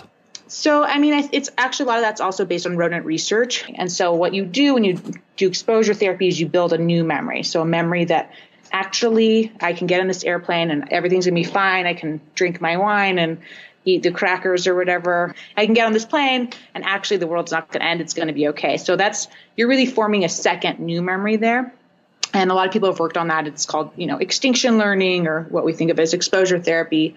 And during that new learning, you can uh, again learn that the plane doesn't mean something terrible is going to happen, and then those two memories compete. One that getting on an airplane, you know, leads to something terrible, and the other that getting on an airplane usually leads to everything being fine and great. And so, um, by doing exposure therapy, you're really kind of just strengthening that extinction memory and you know, kind of making that memory the primary one that you retrieve when you get on an airplane. The problem with PTSD is, unlike other kind of traditional phobias, it's pretty resistant to that type of exposure therapy. And that's why so many people still work on it. So other, you know, therapies for people who are scared of snakes or scared of planes and stuff have worked pretty well. But kind of these therapies for people who've experienced some very horrific and debilitating trauma um, usually don't work that well, or if they work, it's pretty short term. So lots of people are still trying to understand it and you know why some of these classic exposure therapy methods aren't working and what we can do instead to kind of treat uh, people with PTSD. So, in your work on emotions, what's one thing you've come across that you wish everybody knew? Hmm. That I wish everybody knew? Yeah, that might be useful for people. I actually have a super weird experiment that I ran while I was a postdoc at Caltech. Um, and so I don't know. Let's see if how this comes across. It's pretty weird. Um, so I was doing a, an experiment, kind of looking at this a model of PTSD, and I just thought, I thought, oh, I know, I have an idea. This was to- this is totally an example of like anthropomorphizing stuff.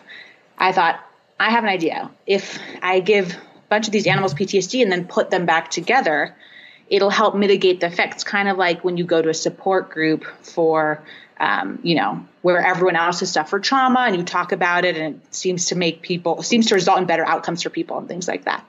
So I took some animals gave them all PTSD and put them back together. And the next day when I went in, not all of them were even alive. They were, they viciously attacked each other. It was horrible. Their symptoms were even worse than if um, than they were if they just hadn't gone back with other other kind of members of their species that had the trauma.